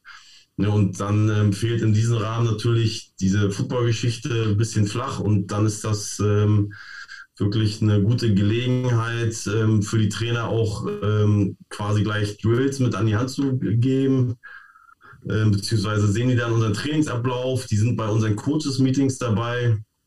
Ähm, und ich sage denen auch immer, wenn ihr irgendwelche Fragen habt, egal was, fragt mich ruhig. Und ich versuche das bestmöglich zu beantworten, also dass man quasi offen ist, auch mit denen einfach zu quatschen. Ähm, und ja, das läuft gut so. Wir sind, die gehören im Grunde zum, zum Team dazu und ähm, ist natürlich ein bisschen teurer als die normale C-Lizenz. Ne? Aber das ist ein ähm, geiles Angebot. Also jetzt mal ehrlich, ja. also so eine Ausbildung hätte ich gerne gehabt, ja. Ähm, und aber wenn ich es richtig verstehe, ihr plant das Training und letztendlich ihr bindet sie, also ich sag mal, gehe ich jetzt mal davon aus, du bist der DC, keine Ahnung, ähm, der Linebacker-Coach kriegt dann einen dieser, dieser äh, Trainees quasi an die Hand und er kann ihn nach Gutdünken dann in seinem Training einsetzen oder kann ihm erlauben, wenn du einen Drill hast, dann darfst du mit denen Drill machen oder inwieweit wird der mit eingebunden? Also das obliegt dann dem jeweiligen Trainer. Ähm, die können sich aussuchen, wo die mitgehen wollen. Ähm, ob das dann vielleicht so deren Position setzen sich dann auch Offense-TrainerInnen, ähm, wenn ich, wir haben auch ähm, zwei bis dreimal Meeting ähm, am Tag, ähm, setzen die sich bei uns mit in den Meetings rein, ins Defense-Meeting oder Positionsmeeting und ähm, ja, sind einfach frei dabei und ja, nutzen die Möglichkeit. Cool. Ja, wir, ja. hören dich. Ähm, ist ja eine Sache, die, die hatte ich ja in ein paar Podcast-Folgen öfters mal angesprochen. Ähm, das, das Problem, was ich halt teilweise gesehen habe bei dieser Trainerausbildung, da sind wir halt bei dieser DSUB-Vorgaben. Das ist alles sehr global galaktisch äh, gesehen, jetzt mal total polemisch gesagt. Ähm, und es passt auch genau zu diesen Kritikpunkten. Ne? Es ist zu wenig auf Football. Und da habe ich das Gefühl, es wird teilweise zu sehr, äh, sag ich mal, vorausgesetzt, in Anführungsstrichen, dass in den Vereinen, sag ich mal, dieses ganze Football-Know-how, dieses ABC-Grundwissen teilweise schon mitgegeben wird. Und ich kann mich an den D-Lizenz-Lehrgang erinnern, vor vielen, vielen Jahren, wo ich damals gesagt habe, ich äh, mit den Leuten, die damals in Skifahren teilweise gecoacht haben, da gehe ich nicht hin, weil die haben da Drills vorgestellt in D-Lehrgang, wo ich gedacht habe, nein, ich brauche keinen Baum für irgendeinen Drill. Also ist wirklich passiert. Die haben einen Drill mit Baum gemacht. Hör mir auf. Ja, und Bälle fangen mit Baum. Hör mir auf. Ja, ähm, und wenn das dann noch so diese Common Base ist, was manche Teams in den unteren Ligen teilweise haben, boah, ja. Aber da ja. gibt es ja jetzt zum Beispiel auch eine sehr coole Organisation, habe ich gehört, die versucht, äh, Trainer auszubilden und da vielleicht auch so ein bisschen Einfluss äh, auf den ARVD zu nehmen. Die hat den kryptischen Namen, äh, wie war das? Ich glaube, Kafka. Irgendwas, ja, irgendwas mit äh, Ameisen. Ja. Äh, habe mich jetzt nochmal informiert, das ist ein Verein, das ist ein EV, da kann man Mitglied werden und wenn man Mitglied wird, dann kann man an dem Wissen, was sie zur Verfügung stellen, partizipieren. Geile Geschichte. Jetzt habe ich ja nur zwei Leute da, die da, ähm, die da so ein bisschen aktiv sind, beziehungsweise die das mitgegründet haben. Äh, erzählt doch mal über die GAFKA. Ihr habt jetzt eine Bühne, um, um euer Programm da mal vorzustellen, was ich äh, sehr unterstützenswert finde. Nicht alle gleichzeitig. Ich ein paar Worte zu sagen und der Marco ja ergänzen. Also, das wurde ja auch schon mal in dem Podcast, den du mit Marco hattest, ähm, erwähnt. Ne? Also, wir saßen zusammen bei der A-Lizenz ne, nach den Lehrgängen und da tauscht man sich halt aus und dann äh, geht's ja, es geht ja im Grunde bei A-Lizenz, sich selber weiterzubilden und dann spricht man über Weiterbildungsmöglichkeiten allgemein. Und dann sind wir darauf gekommen, eigentlich ähm, gibt es da nichts so richtig. Und auch ging es darum, ähm, einfach, dass es kein gemeinsames Sprachrohr der Coaches ähm, gibt. Also wir maßen uns jetzt nicht an, das zu sein, aber wer weiß, ähm, was die Zukunft bringt, können wir da vielleicht uns irgendwie mit ähm, involvieren. Und die, ähm, ihr wisst ja noch, äh, das war gerade die Umbruchzeit im Verband. Es gab wohl ähm, den Hörensagen nach schon mal Versuche, einen Trainerverband zu gründen. Dieser Versuch wurde sofort erstickt. Und da war vielleicht unser Gedanke, die aktuelle, naja, in Anführungsstrichen, Schwäche des Verbandes, beziehungsweise Führungswechsel zu nutzen, um äh, sowas loszutreten. Das ist aber auch von Verbandsseite dann erstmal auf offene Ohren äh, gestoßen. Also es kam nicht direkt Ablehnung oder so. Und ähm, ja, aber um ähm, auf den Grundgedanken zurückzukommen, es ging darum, irgendwie ein deutschsprachiges Portal, irgendwie ein Netzwerk von Trainern zu gründen, ähm, um sich einfach zu connecten, sei es zum Beispiel Problem Trainersuche, wovon wir schon gesprochen haben, oder einfach ähm, Know-how teilen. Ne? Ich weiß nicht, wie ihr das so in den letzten Jahren wahrgenommen habt oder in eurer Football-Coaches-Karriere. Ich hatte immer das Gefühl, in, in, in, Deutschland oder der deutsche Coach, der will immer irgendwie erstmal so alles für sich behalten und nicht seine, in Anführungsstrichen, tollen Geheimnisse verraten. Jeder hat da so eine, seine eigenen äh, Erfahrungen wahrscheinlich gemacht, aber so hatte ich so ein bisschen das Gefühl, mag vielleicht auch daran liegen, dass es nicht so die Kommunikationsmöglichkeiten damals gab. Und das haben wir irgendwie versucht so zu initiieren. Erst mit einer offenen WhatsApp-Gruppe und jetzt halt auch bei Discord mit diesem Forum, wo man das alles ein bisschen geordneter angehen kann. Ähm, wir hatten ja auch schon ähm, Coaches, Online-Kliniken. Ähm, und ja, versuchen da einfach irgendwie eine Plattform zu gründen, dass sich ähm, die deutschen Coaches oder deutschsprachigen Coaches ähm, einfach ein bisschen connecten können und weiterbilden. Also ich glaube, der Olli und ich und ich glaube auch der Markus waren immer Coaches, die mal alles geteilt haben, oder? Man hört dich äh, nicht. Äh, Foot Football-technisch, ja. Olli, wir hören dich nicht.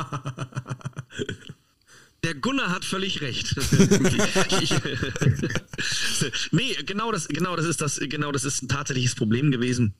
Ähm, ich hatte das Glück, das ein oder andere Event in den Staaten zu besuchen und auch mit, mit mich mit Coaches auf ähm, tatsächlich allen Leveln auszutauschen und habe da eben erlebt, äh, hier, willst du meine Punt-Formation haben? Hier, mein Playbook vom letzten Jahr oder sonst wie. Also äh, und das habe ich, das habe ich im Prinzip immer, immer mitgebracht nach Deutschland und immer versucht auch, ähm, sag ich mal, innerhalb meiner Trainerstäbe so auch weiterzutragen und auch mit Menschen und mit Coaches, mit denen ich Kontakt hatte, habe ich auch das erlebt.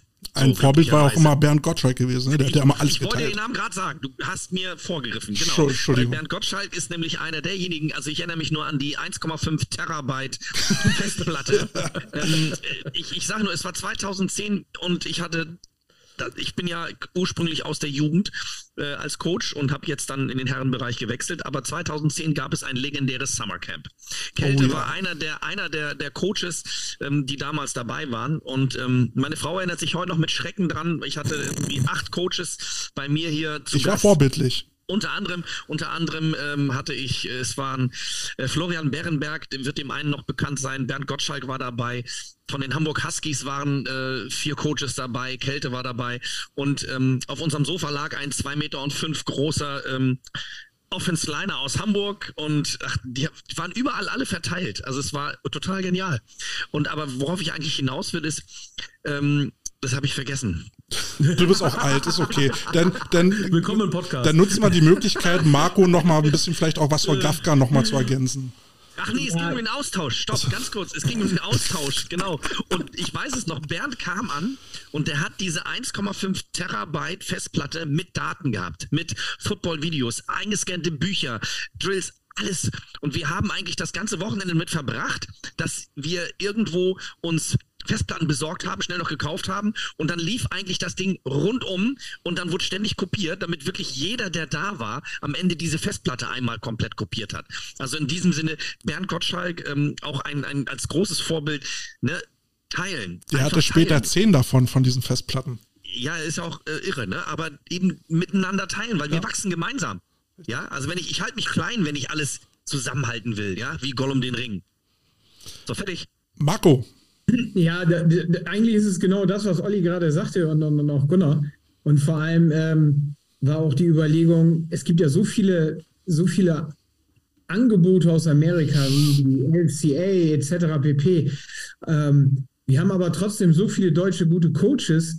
Und, und teilweise bin ich der Meinung, passt das von drüben nicht zu uns. Wir sind nicht siebenmal in der Woche in eine Schule und machen da Training und, und, und Gym und dies und jenes und alles.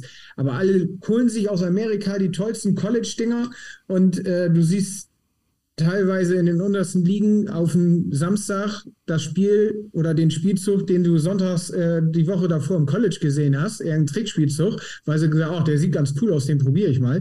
Ähm, da haben wir auch gesagt, wir müssen da einfach uns gegenseitig mehr unterstützen, mehr teilen, mehr connecten, mehr Netzwerken. Und äh, ich glaube, dass ich, ich glaube, das ist ein guter, richtiger Weg, um Football Deutschland weiter nach vorne zu bringen. Was ich immer ein bisschen schade finde, ist, dass, äh, dass geteilte Inhalte anscheinend von Amerikanern richtiger sind, als wenn es ein deutscher Coach erzählt.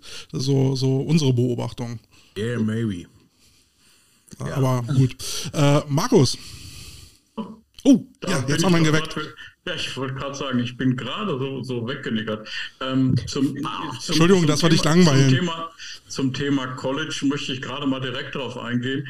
Äh, wer, kennt, wer kennt die Situation nicht? Ich habe beim College-Spiel den und den Spielzug gesehen. Gibt es eine ganz einfache Antwort. Lauf 4-2, drück 150 Kilo und zeig mir dein erstes Live-Spiel auf ESPN und wir probieren den sofort. Ähm, Sage ich dann immer ganz gerne, weil hört man schon mal. Ähm, das zweite, was ich ursprünglich sagen wollte, äh, zu dem Thema Teilen. Ähm, ich habe mal ganz. Bleib ganz, am Mikro. Ganz tollen Spruch gehört an der Highschool, ähm, als ich dann fragte, warum sagst du ihm uns, dem nächsten Gegner in den Playoffs, unsere Stärken? Dann guckt er mich mit großen Augen an und sagt, es geht nicht um uns, es geht um den Sport. Völlig ernst, völlig ernst. Es geht um guten Football. Also muss doch der Gegner sich optimal auf mich vorbereiten. So, und da komme ich mal zu einer Sache, auch wieder Bernd Gottschalk, ne? von denen habe ich ja gefühlt das Scouting erstmal richtig gelernt. Ähm, er hat ja auch immer diesen Spruch gesagt, ähm, ich schicke dir mein Playbook. Und das ist so eine Sache, was ich auch im äh, Jugendbereich dann manchmal, äh, sag ich mal, toxisches, toxisches Coaching nenne wenn äh, im Jugendbereich Coaches da sind, die äh, nur coachen, um zu gewinnen. Punkt. Nicht Ausbildung oder irgendwie sowas. Ja, das, das finde ich immer, ich hasse dieses Wort, aber das ist für mich irgendwie ein bisschen, bisschen, bisschen toxisch. Okay, nennt sich GFLJ, da muss es auch ein bisschen ausbilden, aber da, da ist die Leistung noch viel mehr weiter im Vordergrund. Ne? In den unteren Ligen Ausbildung, Punkt aus. Ja, du willst gewinnen, aber gewinnen tust du nur durch Ausbildung. Und da gebe ich nochmal, um mal kurz zurückzukommen, ne? ich bin ja so ein Scouting-Fanatiker ne? und ich bin der Meinung, äh, Teams haben immer zwei Playbooks. Das, was die Spieler bekommen haben und das, was auf dem Feld passiert. Und deswegen kannst du auch alles teilen. Und das finde ich bei amerikanischen Coaches so total genial. Die zeigen dir alles. Du kannst das alles übernehmen. Man muss halt nur immer wieder im Hinterkopf haben, wir sind in Deutschland, wir haben deutsche Spieler auf deutschen Feldern mit deutschen Problemen. Wir sind nicht in der Highschool und ich bin nicht Vollzeit-Coach oder Lehrer an einer, einer, amerikanischen Highschool und die kriegen dafür keine Noten, dass sie bei mir im Team sind. Nein, die zahlen sogar Mitgliedsbeitrag. nun ist es ja aber leider so, dass die, äh, dass die Vereine ja dann mehr Wert legen auf die Herrenteams und die Jugend ein bisschen vernachlässigen, anstatt zu sagen, Ausbildung ist wichtig, das, da stecken wir unser, unsere Energie mit rein äh, wir hatten jetzt ja irgendein Team, äh, irgendein Express-Team aus, aus Bayern, die, die haben jetzt gesagt, sie treten im Finale nicht an, sie werden nicht aufsteigen in die zweite Bundesliga, weil wir können dann unsere Jungen nicht mehr ausbilden, weil wir dafür kein Geld mehr haben. Und die haben dann halt gesagt, und das fand ich sehr smart, wir verzichten drauf, legen aber mehr, äh, trotzdem, also wir legen dafür denn den Wert auf die Jugendausbildung. Das bringt uns letztendlich weiter, als wenn wir jetzt äh, äh, Kohle dafür ausgeben, dass wir in der Bundesliga 2 spielen können und Imports kaufen müssen. Ja? Und, und, das ist doch mal ein Denken, und das muss man leider schon so sagen, was ja revolutionär ist. Oder? Ja, ich meine, wir kennen es auch aus Berlin damals, 90er Jahre. Du erinnerst dich Berlin Rebels? Mhm die alles zusammengekauft haben, in Anführungsstrichen, was irgendwie Geräusch und gefleucht hat. Und, das machen sie immer ähm, noch. Im, Herren, äh, Im Herrenbereich. Und auf einmal ging die Jugendarbeit den Bach runter. Und auf einmal gab es die Rebel Dogs, eine Spielgemeinschaft, damals in den 90ern. Unvorstellbar gewesen. So, und jetzt spielen sie auch nicht mehr GFJ. Tja, das ist Langzeitwirkung. Carsten, ich finde, du hast eben was Richtiges gesagt. Ähm, ne, das mit dem, mit dem oh. Gewinn. oh. oh, jetzt kriegt er wieder Höhenflüge. Mir war, nicht, mir war nicht bewusst, dass ich das heute noch gar nicht gesagt habe zu dir. Ähm, zu mir sagst du sowas nicht. Frag dich nicht, warum. Denk mal drüber nach. nee, was ich, was ich, was ich. Du magst Carsten viel mehr als mich. Ähm, ja. ja. aber ist doch kein Geheimnis. Aber jetzt, jetzt kommen wir mal wieder zum Punkt. Ähm, nein, letztendlich das, was du eben gesagt hast, ist nämlich, dass in den unteren Ligen das Coaching und die reine Ausbildung viel, viel wichtiger ist. Und du siehst den, den Sieg nicht auf dem Scoreboard. So, und das ist das Entscheidende, was, was aber das Problem ist, wenn du Leute hast, erstmal natürlich, und das ist, das müssen die Spieler verstehen, die Spieler wollen gewinnen. Ja, ja, die Spieler wollen siegen. Und natürlich, sie werden auch gewinnen. Einige werden gewinnen, einige werden verlieren. Aber was bringe ich als Coach rein für eine Einstellung? Wie gehe ich in ein Spiel rein? Wie wichtig ist mir der Sieg? Oder wie wichtig ist mir, dass der Jung ein gutes Spiel gemacht hat, dass der den Spielzug verstanden hat, dass ein guter Block gesessen hat, dass die verstanden haben, was sie da tun? Und, äh, das, und da sind wir bei der Qualität von Trainern.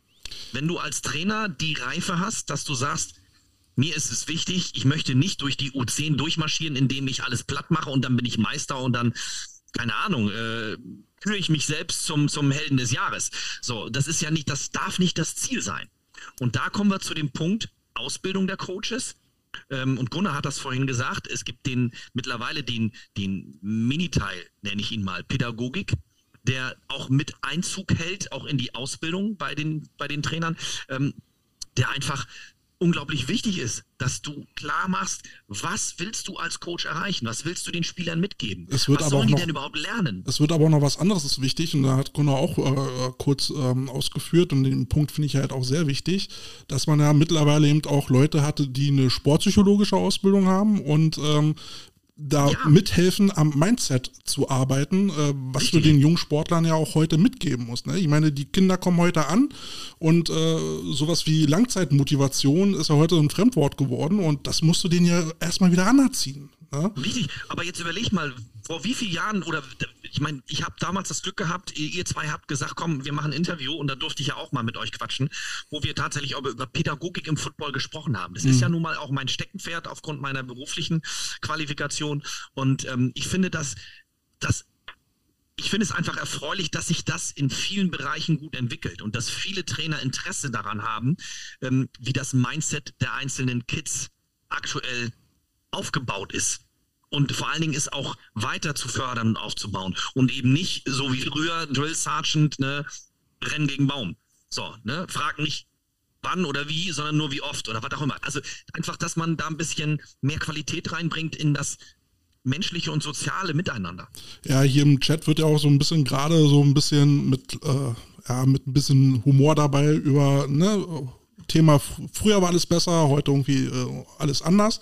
Ja, es ist anders. Wir hatten fr früher einen anderen Zeitgeist. Das ist, das, das ist, auch nicht schlimm. Ja, wir hatten früher einen anderen Zeitgeist, da konntest du andere Sachen machen. Und der Zeitgeist hat sich jetzt geändert. Und wir, die jetzt Trainer sind, wir müssen uns dem anpassen. So einfach ist das. Es bringt halt nichts, sich darüber zu mokieren, sich zu beschweren, äh, zu schmollen oder was auch immer. Wir müssen uns anpassen und wir müssen den Sport professioneller betreiben. So einfach ist das. Und ja, es wird immer Dinos geben, es ja. wird immer Dinos geben, die wir überzeugen müssen oder die wir mitnehmen müssen. Ja, genauso wie du Anfänger mit an die Hand nimmst, musst du manchmal auch die Alteingesessenen mit an die Hand nehmen, die vielleicht noch nicht so viel Lust haben, jetzt neue Sachen zu lernen oder von ihrem Stiefel wegzukommen. Deswegen ist es gut, wenn frisches Blut kommt, neue, junge Coaches in die, in die ganzen Ligen und in die ganzen Jugendmannschaften aber, integriert werden. Aber das Problem haben wir jetzt zum Beispiel gerade in Berlin, ähm, da, da, findet keine Zirkulation statt. Es sind immer dieselben Trainer, egal ja. zu welchem, äh, also die, die rotieren nur innerhalb von Berlin.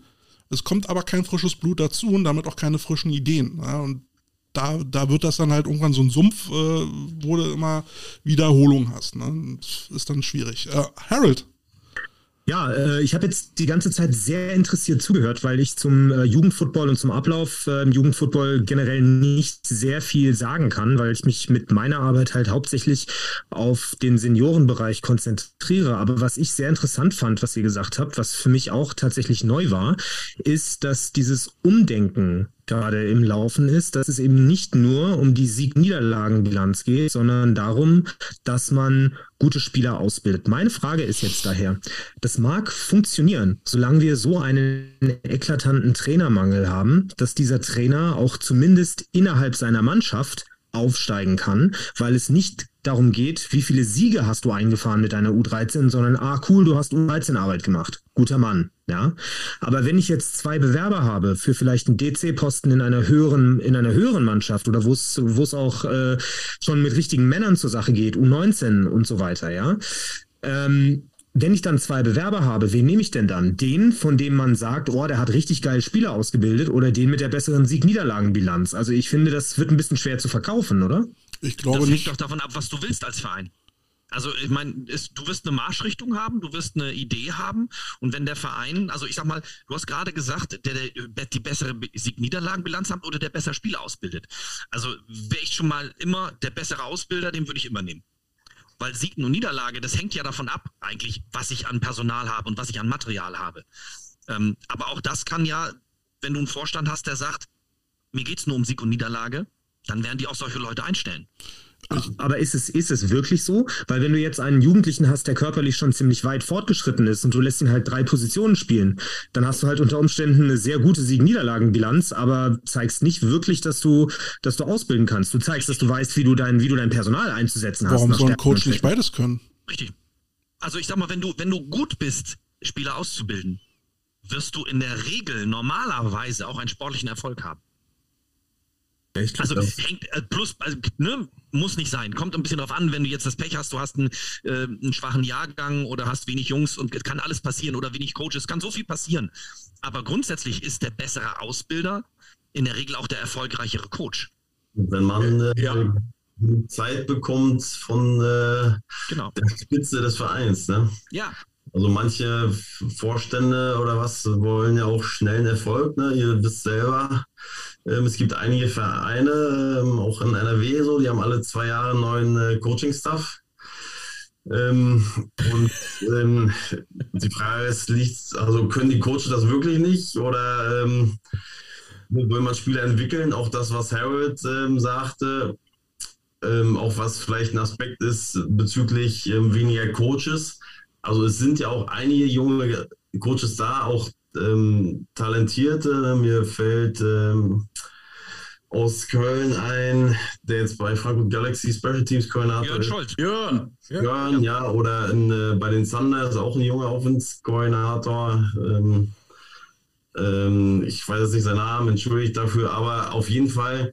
Aber in anderen Vereinen sieht man ja schon immer wieder auch alte Trainer, die mögen auch erfolgreich sein.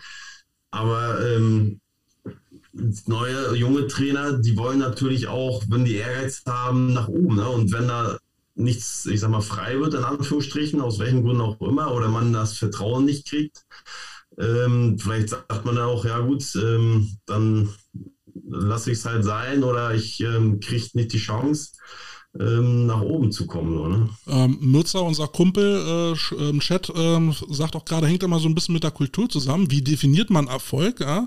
Um, das ist ja eben auch die Frage. Es, es, kann, wir können als Erfolg definieren, wir wollen ein Programm aufbauen und ein, ein gutes Programm braucht halt so seine drei, vier Jahre, bis du es implementiert hast und dann baust du das immer Stück für Stück auf. Und, und wie Gunnar gerade sagt, es gibt aber Vereine, die haben diese Geduld nicht oder wollen sie nicht haben.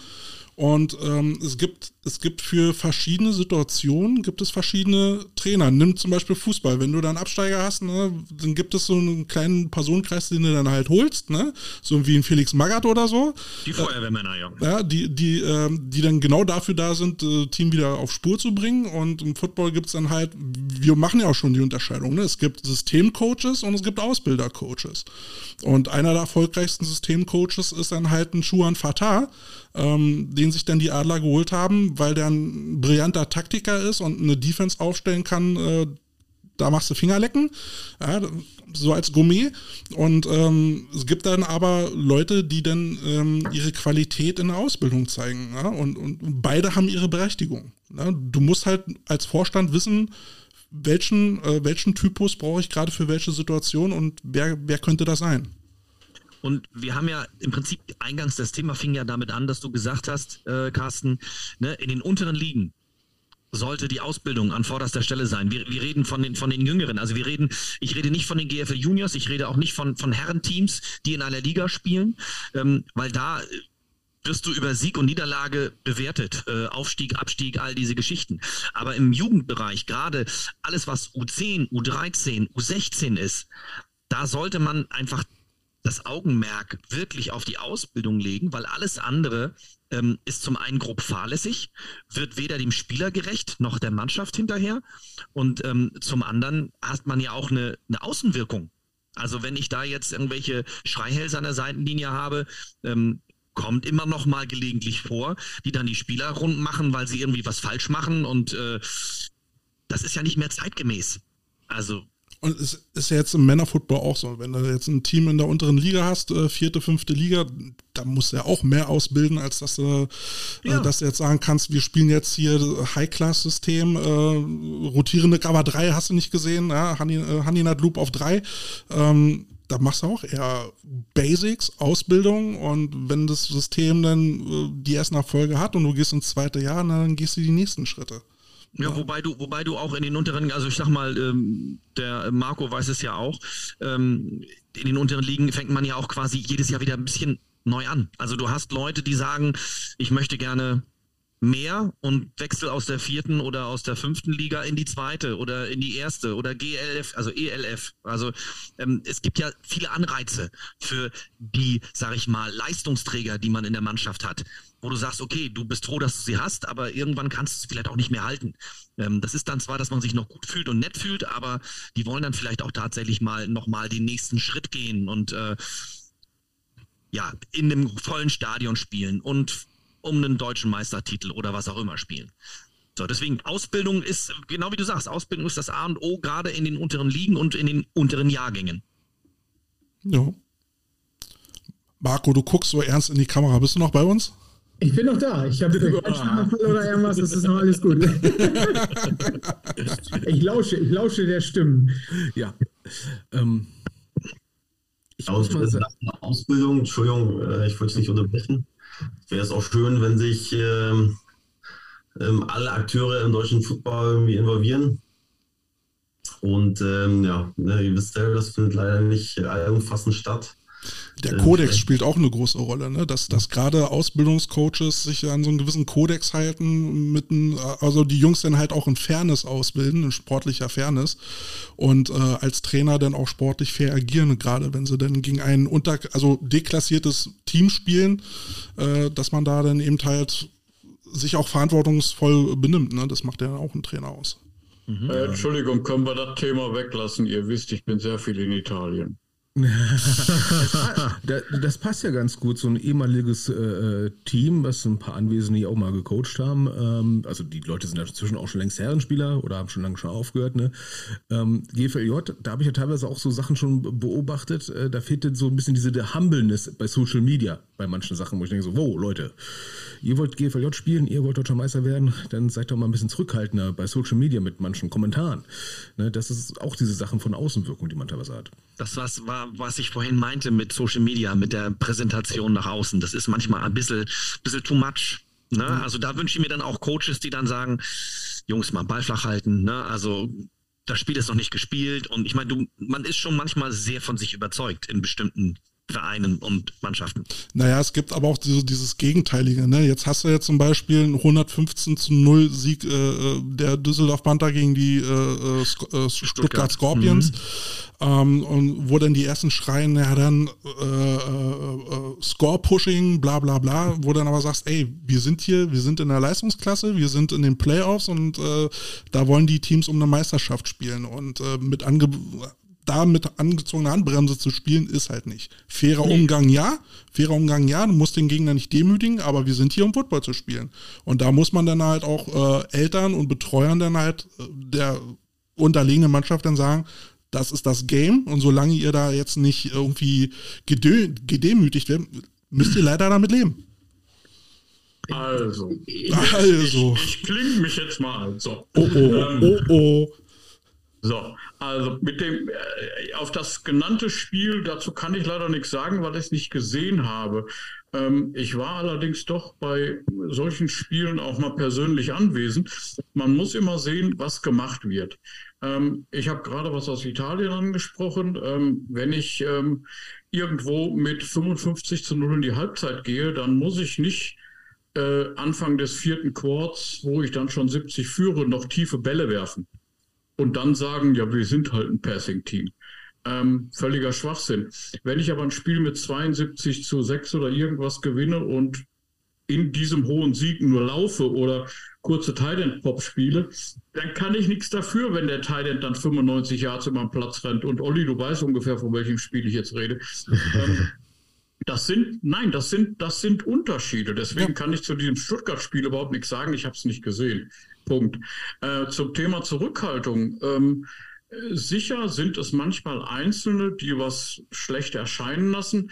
Was ich viel, viel schlimmer finde, ist, wenn Verbände so einen Scheiß, Entschuldigung, habe ich das gesagt, äh, ja. raushauen und dann, und dann sagen, oh, super, wir sind jetzt in der Ländergruppe C, wir spielen jetzt gegen Deutschland und wir haben uns super vorbereitet und gucken wir mal, ob wir sie schlagen können wenn man dann 72 zu 6 kriegt, dann sieht das doof aus. Vor allen Dingen, wo es vorher, jeder, der ein bisschen Ahnung hatte von Football, äh, wusste, dass die Schweiz keine Chance gegen Deutschland hat.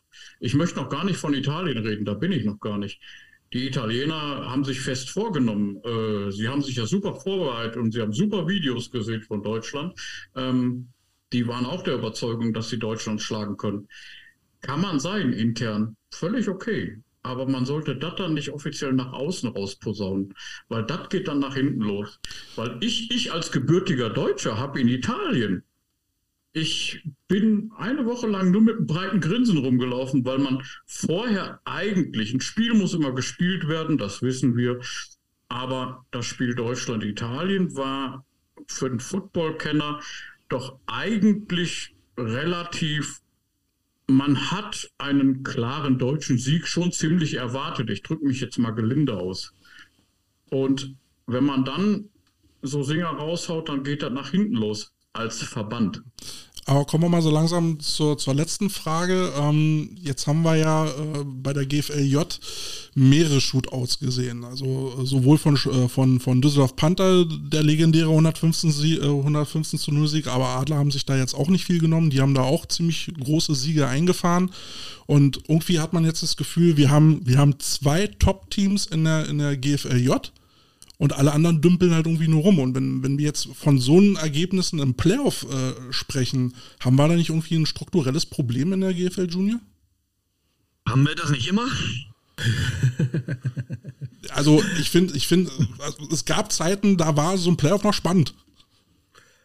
Ja. Also ich glaube, das hat das einfach nur, sag ich mal, dass das Problem, was wir mit Jugendfootball haben, mit diesem demokratischen Wandel, wovon wir alles jetzt gerade geredet haben, äh, hat sich jetzt nur verdichtet in der GFLJ, weil halt weniger Jugendteams da sind. Das Gefälle, was insgesamt in, sag ich mal, teilweise in vier oder fünf U19-Ligen mal vorhanden war. Wir haben jetzt nur noch in Nordrhein-Westfalen äh, drei U19-Ligen und davon nur zwei mit elf. Mit Elfer. Das heißt, das ganze Gefälle, was sich über mehrere Ligen verteilt hat, ist auf einmal steiler geworden. Und das landet dann halt in der GFLJ und es fällt dann halt da stärker auf. Mhm. Ja, noch jemand? Sei froh, sei froh, dass ihr zwei Ligen mit Elber habt. In, in Italien spielt kein Jugendteam. Wir, wir in Berlin haben, haben äh, aktuell zwei U19-Teams, die Elber Tackle spielen. Ähm, angeblich soll es nächstes Jahr noch mit den Spandau Bulldogs ein drittes geben, was dann auch GFLJ spielen will. Äh, ob das klappt, weiß ich noch nicht, äh, aber zumindest äh, gehört. Wir können ja die Frage auch mal ein bisschen anders äh, stellen. Ähm, wenn, wenn wir jetzt sehen. Ich würde gleich auch, ich würde noch auf deine Antwort, okay. bevor du sie jetzt umformulierst. Okay. Also faktisch, faktisch ähm, würde ich jetzt tatsächlich ähm, mir wünschen, das habe ich vor ein paar Jahren schon mal gesagt. Also ich fand die Viergruppenregelung gar nicht so doof damals und ähm, habe aber dann immer gedacht, so mein Gott, warum kriegt man nicht versucht, wirklich mal Nord und Süd. Ich weiß, dass man das im Jugendbereich ähm, nicht gemacht hat, auch wegen der langen Wege und äh, alles gut und schön. Aber ich sag mal, wenn ein Verband ein deutscher Verband sagt, die GFL Juniors ist unser Aushängeschild im Jugendfootball, dann muss ich doch in der Lage sein, dieses Außenschild, ähm, Aushängeschild auch entsprechend zu unterstützen. Also wenn Oder ich jetzt zu planen, zu planen, was auch immer. Aber wenn ich mir jetzt vorstelle, ich habe anstatt im Moment sind GFLJ-Teams, keine Ahnung, 24, 26, was auch immer. Ähm, aber wenn ich sage jetzt mal die Top 10 Deutschlands habe und ich habe fünf im Norden, fünf im Süden und spiele meine, spiel meine Spiele innerhalb der eigenen Gruppe, habe vielleicht noch Interconference-Spiele und setze daraus dann, äh, die Gruppenzahl ist jetzt auch egal, die Teilnehmerzahl, aber einfach das, das Teilnehmerfeld ein bisschen zu begrenzen. Ähnlich wie die GLF, also eben das nicht so, so aufzupuschen.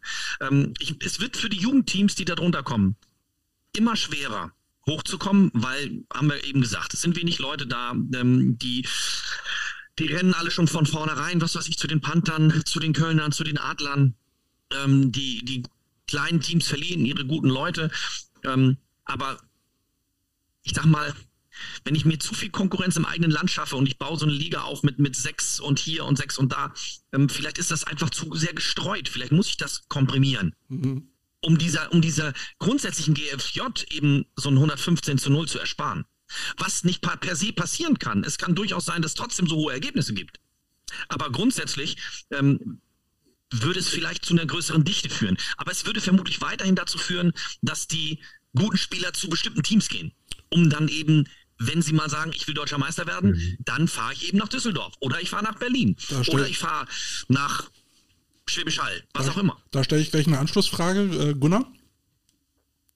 Ähm, ja, Oliver ist mir im Wunderschutz vorgekommen. Also ich finde auch, es würde rein sportlich wieder Sinn machen. Ne, bedenkt natürlich ähm, Fahrzeit etc. Äh, Ne, ich meine, in der GFL fahren wir selber bis nach Potsdam, Berlin und Dresden. In der GFL 2 muss äh, Langenfeld jetzt bis nach Cottbus fahren. ähm, also das ist natürlich ein immenser Zeitaufwand. Aber rein leistungstechnisch würde das Sinn machen. Also man merkt selber bei den ganzen Spielen, wie hoch der Leistungsunterschied ist. Ähm, und äh, man merkt auch die Teams, die aufsteigen, also die haben es ähm, ganz schwer, da überhaupt Land zu sehen. Und ich weiß nicht, wenn man jedes ähm, Spiel da wirklich eine, eine, Klatsche irgendwie kassiert, das ist dann auch ne, bei ähm, Kampfgeist und so in allen Ehren, aber irgendwann wird es dann halt doch mal demotivierend für die Spieler. Dann, dann mal zur Anschlu äh, Anschlussfrage. Ähm, jetzt komme ich nochmal auf das 115 zu 0 zurück. Ähm, Düsseldorf Panther, Teamstärke so um die 100 Leute, äh, trainieren volle Kanne durch, auch in den Sommerferien. Ähm, sind das jetzt die Bösen oder sind alle anderen nur zu doof mitzuziehen? Für wen die Bösen? Für den Rest der Liga. Die sich ja dann beschweren, warum hat Düsseldorf einen 100er Kader, äh, wieso geben die nicht Spiele ab? Also wenn du manche bei den Falcons fragst, äh, die auch ordentlich bei Social Media ausgeteilt haben als äh, Vorstandsmitglieder, äh, ja, sind die Düsseldorf Panther die Bösen. Kommt drauf an, wenn du jetzt gerade fragst. Ich bin ja gut, frag mal jemand, frag mal jemanden außerhalb von Köln bitte. Ja, ne, äh, das, das ist, also für mich sind sie jetzt nicht die Bösen, die sind halt für mich nur die Gewinner. Mhm. Also, sind auf jeden Fall die Besten, trotz äh, zweifelhafter Finalentscheidung. Ähm, und anscheinend machen die irgendwas richtig. Ne? Und das ist attraktiv für die Jungs. Ne? Auch wenn man mal sieht, ähm, die haben einen eigenen Instagram-Account, wo wir bei unserem Anfangsthema wären.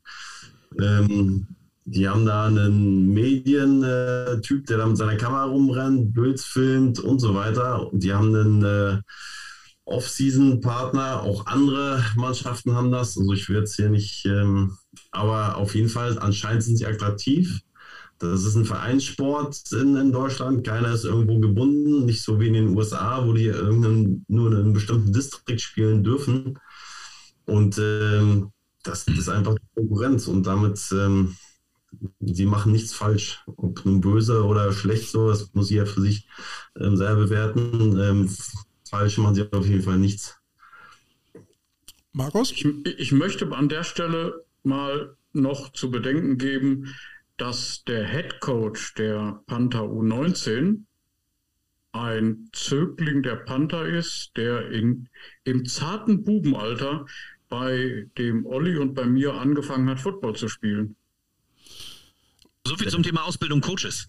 Ich glaube, ich, ich glaub, ein Punkt, der das ganz gut beschreibt, ist ja, wenn du jetzt meinetwegen 20er Kader O-Liner hast oder was auch immer, und die, die Leute, die da auf Platz 10 bis 20 liegen, also keine Starter sein werden, wenn die das immer noch so geil finden, um da mitzuspielen oder mitzutrainieren, dann muss da verdammt nochmal geil, was geil laufen. Wenn die Leute, die, die in der aktuellen Saison nicht die Chance haben, das Feld zu sehen, dass die da trotzdem mitmachen. Ja, und das, das ist dann halt einfach, ne? Ja. Also apropos Headcoach, ähm, der, die haben ja tatsächlich, ihr hattet auch schon mal Thema Doppel-Headcoach-Spitze. Mhm. Wir haben ja zwei Head Coaches. Oh, er hört uns zu. Wie geil ist das denn? Wir haben hier einen Coach Potato-Fan. ja, hör mal. Und der eine Head Coach, ähm, der war auch jahrelang äh, mit mir. Paderborn. Mhm. Und hat auch äh, mit äh, mir zusammen, ich war Defense Coordinator, eine zwei ähm, Junior Boards geholt. Ähm, aber ja, die Spieler, das ist tatsächlich so, die sind lieber da beim Training und spielen nicht. Ne, wir haben auch darüber gesprochen, wie besser das Training ist für die Trainer und die Spieler. Es macht einfach mehr Spaß. Ähm, und dann nehmen die auch in Kauf, zum Teil nicht zu spielen. Und du trainierst halt viel öfter, als du spielst. Ja. Aber, aber wir haben über die Jahre hinweg jetzt mit Düsseldorf eigentlich ein sehr, sehr, sehr, sehr gutes Jugendprogramm. Aber ich glaube, der Output für die Seniors, das Team, der ist gar nicht da. Und da muss man sich doch irgendwie mal fragen, warum. Ich meine, wenn ich da 120 Jugendliche habe pro Jahr in meinem Jahrgang, da gehen ja 30, 40 hoch in den Herren. Das Herrenteam müsste doch eigentlich aus allen Nähten platzen und müsste doch Nein, nein, nein, nein, nein, die, die, die, spielen in Schiefbahn und in Krefeld jetzt. ja. Also, nee, das, das, das Ding ist folgendes. Du hast, äh, zum einen hast du ähm, wenn du ein GFL 2 oder GFL-Team hast, das Thema hatten wir vorhin, dann ist der Sprung von der reinen Jugend, auch wenn es Jugend-Bundesliga ist, das ist zu groß, als dass du da spielen kannst. Es ist also tatsächlich viel, viel attraktiver für Spieler der Panther-Jugend des deutschen Meisters vom letzten Jahr in Krefeld in der vierten Liga zu spielen und zu starten, Spielerfahrung zu sammeln, als in der Bundesliga auf der Bank zu sitzen, nichts zu machen. Weil da ist dann wieder so das eigene, ich will spielen, ich will zocken. Und ähm, ein großer Punkt ist auch die Globalisierung. Also nicht nur im Prinzip auf die ganze Welt, sondern die sind ja alle viel mobiler mittlerweile. Also gerade auch in NRW gibt es ja so viele Mannschaften, dass du einfach äh, kannst dir was aussuchen. Und ähm, die Jungs, die kommen ja tatsächlich aus anderen Jugendteams und nicht von den Panthern. Und viele gehen einfach auch wieder in ihre Teams zurück. Aber sie wollen halt eine geile Jugendzeit haben. Das war damals ähm, als ich das Glück hatte, die Panther zu coachen, schon so. Wir hatten auch Jungs aus Dortmund und wir hatten Jungs aus Remscheid und wir hatten Jungs aus Essen und Langfeld. Ähm, aus Bochol, Borkum. Aus, yeah, yeah, aus Borken. Ja, holländische Borken, Borken war Borken, genau. Alex, Alex Borgs aus Borken. Genau, genau der Alex. Ähm, nee, aber Fakt ist, dass letztendlich all diese, all diese Jungs natürlich irgendwo auch eine heimatgebundene äh, Sozialisierung haben und wieder in ihre Vereine zurückgehen.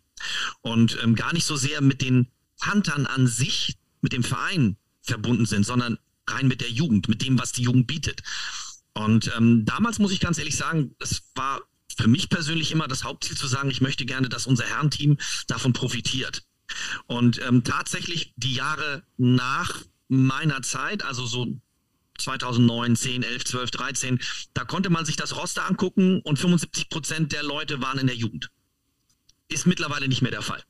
Aber damals war es definitiv eine Zeit lang so, ähm, das war nicht unbedingt dann, dass sie deutscher Meister damit wurden, aber sie hatten immer genug Herrenspieler. Ja. Nämlich ein Punkt, den ich damals, als ich auch noch bei den Panthern war, äh, beobachtet hatte, ähm, dass viele damals in der GFL dann gespielt haben, bei den Panthern, die direkt aus der Jugend hochkamen, weil immer damals die Panther Herren richtig Probleme hatten, aber richtig Probleme hatten. Mhm. Ja, ähm, ich persönlich bin der Meinung, äh, dass das Schlimmste, sag ich mal, was den Panthern ehemaligen Jugendspielern passieren konnte, war, dass zum Beispiel die Panther Prospects, sag ich mal, tot gemacht worden sind. Mhm. Das, das ist ein Riesenproblem und das sehe ich auch, äh, auch in Krefeld oder bei anderen Teams, die teilweise höherklassig spielen, dass dann so manchen Jugendspielern dann, dann auch dort, wo sie gerade Jugend gespielt haben, dann so ein bisschen die Perspektive fehlt. Weil der Sprung unter Umständen bei den Herren teilweise krass ist ne? weil der Konkurrenzsituation größer ist oder der Leistungsdruck größer ist oder einfach mal die einfach fünf Kilo zu wenig wiegen. Aber das gehört dann halt auch zu einer guten äh, Ausbildung heutzutage mit dazu, dass du eben ein Zweitherren-Team hast als GFL-Team, weil, wie Olli auch richtig sagt, der Sprung von, von GFLJ zu GFL-Herren ist einfach zu groß, so dass ich aus meiner Perspektive auch jedem ähm, Senior dann sagen würde, such erstmal irgendwo niederklassiger deine Spielerfahrung, ja, dass du, dass du äh, weißt, wo der Hammer hängt bei, beim Herrenfootball. Und da wäre natürlich äh, im Sinne der Vereinsbindung eben dann halt so ein zweites Herrenteam Gold wert. Aber das muss man sich leisten können. Ist denn das, was wir im Bundesjugendausschuss jetzt beschlossen haben oder anregen, dass man eine Doppelspielberechtigung für die Jugendlichen bekommt? Äh, ist das förderlich oder eher nicht? Also, dass sie ab dem 18, 9. Lebensjahr, Lebensjahr quasi beide spielen dürfen, Jugend und Herren, um die besser ranzuführen an die Herrentruppe. Ja, für wen, die Frage ist, für wen ist es förderlich und für wen nicht? Es ist für die Spieler sicherlich förderlich. Ich glaube nicht, dass es für die Teams förderlich ist, weil du letztendlich dann ähm, Jungs hast, die 19, 20 sind, die dann am Game Day da sind und der Coach wird natürlich, um zu gewinnen unter Umständen, gerade im Bereich Jugendbundesliga, äh, wird er auf diese erfahrenen, gut ausgebildeten Spieler setzen, anstatt auf seine jüngeren, also den nächsten Jahrgang. Ähm, insofern, das könnte, das könnte ein bisschen schwierig werden. Für den Spieler an sich ist es gut, weil er sich weil er sich besser entwickeln kann, weil er so eine Testphase hat, wo er Herren und Jugend hat. Das heißt also, er hat noch Spielzeit, regelmäßig im, im, Bereich Jugend und hat dann aber trotzdem das Training bei den Herren oder sonst was. Andererseits müsste er dann auch bei zwei Mannschaften trainieren. Also das ist schon. Uh, ich finde, das hängt, ich finde, das hängt davon ab, ähm, wie gut das Footballprogramm allgemein funktioniert und intern vernetzt ist. Ist es nicht jetzt schon so, dass wenn die U19-Saison vorbei ist, dass du dann die letzten Spiele bei den Herren absolvieren darfst? Ja. Ja. ja. Dann finde ich da eigentlich keinen, keinen Widerspruch drin, bin da eigentlich auch, äh, auch dafür, ähm, weil das eben diese Möglichkeit ein bisschen ein bisschen vergrößert und ausbaut. Ich meine, du müsstest dann halt teamintern so kommunizieren, dass dann halt nicht irgendwie der U19-Coach am Game Day dasteht und sein Starting Quarterback spielt Herren, weil die gerade versuchen, nicht äh, abzusteigen oder irgend sowas. Aber ähm, unterm Strich, glaube ich, ist das, eine, ist das eine sehr gute Sache. Wichtig dabei ist, und das wird ja von vielen Vereinen ja auch mittlerweile schon so umgesetzt, dass, ähm, dass die Ausbildung der U19 im Sinne der, der Herrenmannschaft stattfindet. Ja. Also dass da ein ähnliches Konzept gespielt wird, ähnliches Wording, ähm, damit der Übergang inhaltlich äh, so einfach wie möglich ist, dass der Jugendspieler, der fertig ist, hochkommt und sagt, ah ja, den Football kenne ich, hier kann ich mitmachen. Ja. Genau. Das, das wäre wünschenswert. Und ich finde gerade im Thema, äh, gerade beim Thema Line Positions und auch teilweise bei den Skill Positions ist es so, ähm, dass du damit äh, durchaus auch dein, dein vielleicht sinkendes GFL-2-Schiff über Wasser halten kannst, ohne dass du dann im Anschluss halt wieder zwei, drei Jahre Regionalliga spielen musst, wo dann du gegen irgendjemanden verlierst in dem einen Jahr, der zufällig irgendwie einen Division One Five-Star-Prospect aus dem Hut zaubert äh, und du dann halt einfach nicht fairerweise aufsteigen kannst. Aber wir müssen ja nochmal, wenn wir da wieder zurückkommen, eigentlich sehen wir es ja eher problematisch, wenn ein Jugendspieler direkt in einer GFL 2 oder GFL Mannschaft startet. Es kann also eigentlich nur Spielerpass-Füllmaterial sein, wenn wir jetzt die, der Argumentation weiter folgen. Ja, wenn, wenn der Jugendliche jetzt gleichzeitig Männer spielen darf, ist bei, bei GFLJ und GFL Herren einfach der Gap zu groß, als dass sie ihn eigentlich sinnvoll ausführen könnten. Also bei unteren Ligen mag es vielleicht gehen, aber bei, bei, bei der mhm. GFL würde ich Probleme sehen. Ich sag's mal so, wenn der, der Drops gelutscht ist in der Saison, beispielsweise, ne, ähm, und du weißt, okay, du spielst gerade nur noch um die goldene Ananas, sei es Regionalliga oder GFL 2, ja, und du hast ja vielleicht noch zwei Spiele, wo es eigentlich wirklich um nichts geht, weil die Paarung entsprechend ist. Ne? Dann ist es natürlich super, wenn die Jungs da eingesetzt werden können. Ja, wenn du vielleicht auch so Pech hast und die Spiele noch verlegt worden sind, weil irgendwelche Spiele abgesagt worden sind oder verlegt worden sind Ende September und du kannst die Jungs da einsetzen, ist das richtig, richtig gut für die Jungs. Das hatten wir zum Beispiel im Krefeld gehabt. Da ging es jetzt im Prinzip beim letzten Spiel auch nur darum, ob es eine Perfect Season ist oder nicht. Und dementsprechend konnten die Jungs dann auch wieder eingesetzt werden. Und ich war total froh, dass ich äh, von mehr als einer Handvoll Jungs aus meiner U19, die hochgekommen sind, alle dann Spielzeit gekriegt hatten. Das, das war Gold wert. Und das ist auch so eine Sache, wo ich dann meinen Benefit auch rausziehe. Die Jungs werden direkt eingesetzt. Toll. Gunnar, wie ist denn das bei euch? Wie, wie gestaltet ihr den Übergang für, für die Seniors in, ins Männerteam? Ähm, also während der Saison ähm, trainieren die zum Teil auch bei uns mit und die können ja dann nach ihrer Senior-Saison dürfen die ja bei den Herren mitspielen. Ähm, Wie gesagt, die steigen ins Training ein. Wir versuchen ähm, ja, die auch zu integrieren. Einige von unseren Herrenspielern sind auch zum Teil U19-Coaches. Ähm, das heißt, die versuchen da auch eine Verbindung dann herzustellen zum Herrenteam. Die holen die ab. Aber tatsächlich ist das so, dass ähm, dieser Einstieg sehr schwer fällt. Aber wir hatten ein, also ein paar Jungs tatsächlich dabei, die zum Teil viel gespielt hatten. Wir haben Receiver, der hat ähm, lass mich lügen, zwei Touchdowns ähm, gefangen, war zum Teil Starter. Wir hatten ähm, Cornerback, der gespielt hat, hat auch eine Interception gefangen in einem Spiel. Ähm, aber zum Teil gibt es halt auch Spieler, die wirklich talentiert sind, die dann aber mit dem falschen Mindset irgendwie ähm, einfach da sind. Mein, ähm, also oder beziehungsweise wenn sie nicht spielen oder sich, ich sag mal, vielleicht selber falsch einschätzen und nicht die Spielzeit bekommen, ähm, dann hauen die in den Sack. Ne? Und das ist natürlich dann auch schade, weil man wirklich das Talent in den sieht. Man gibt ihnen natürlich auch ähm, Zeit in Special Teams und so weiter, aber zum Teil ist denen das nicht, ähm, reicht denen das nicht. Und dann ähm, gehen halt Talente ähm, ja, flöten. Ne? Was man da zum Beispiel machen könnte, ist eine Kooperation, wenn man selber keine zweite Mannschaft hat, mit einem anderen Verein irgendwie zu suchen. Und das ist ja schon allein schön, wenn man die beim Football hält. Ne? Vielleicht, ob die jetzt den Weg zurückfinden oder nicht. Ähm, auf jeden Fall ähm, besteht dann eher die Chance, dass die den Weg zurückfinden, als, hören, als wenn die komplett aufhören, weil dann ist die Football-Karriere meist ähm, ganz vorbei. Die Idee äh, von so einer Kooperation, beziehungsweise eine quasi eine Lizenzierung anderer Teams äh, in deinem Sinne auszubilden, höre ich jetzt auch aus mehreren Ecken. Ich finde sie auch sinnvoll.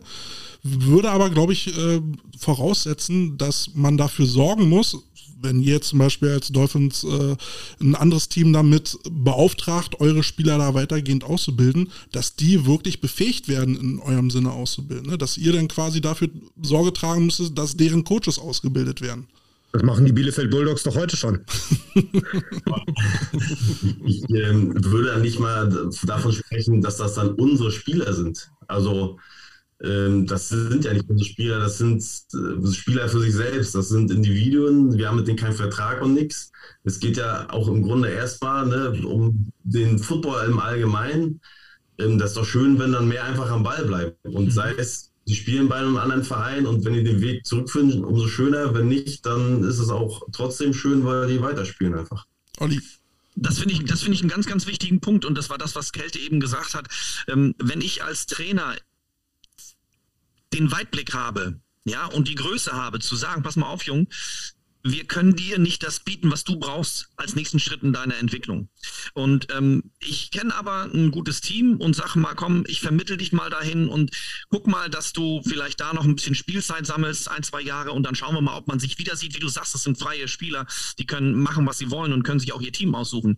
Wenn ich aber als Coach so auftrete beim Spieler gegenüber und sage, ich will das Beste für dich, das Beste könnte jetzt aber gerade nicht hier, sondern da sein, auf der anderen Seite, dann glaube ich, dass ich als Coach in dem Auge des Spielers an Anerkennung gewinne.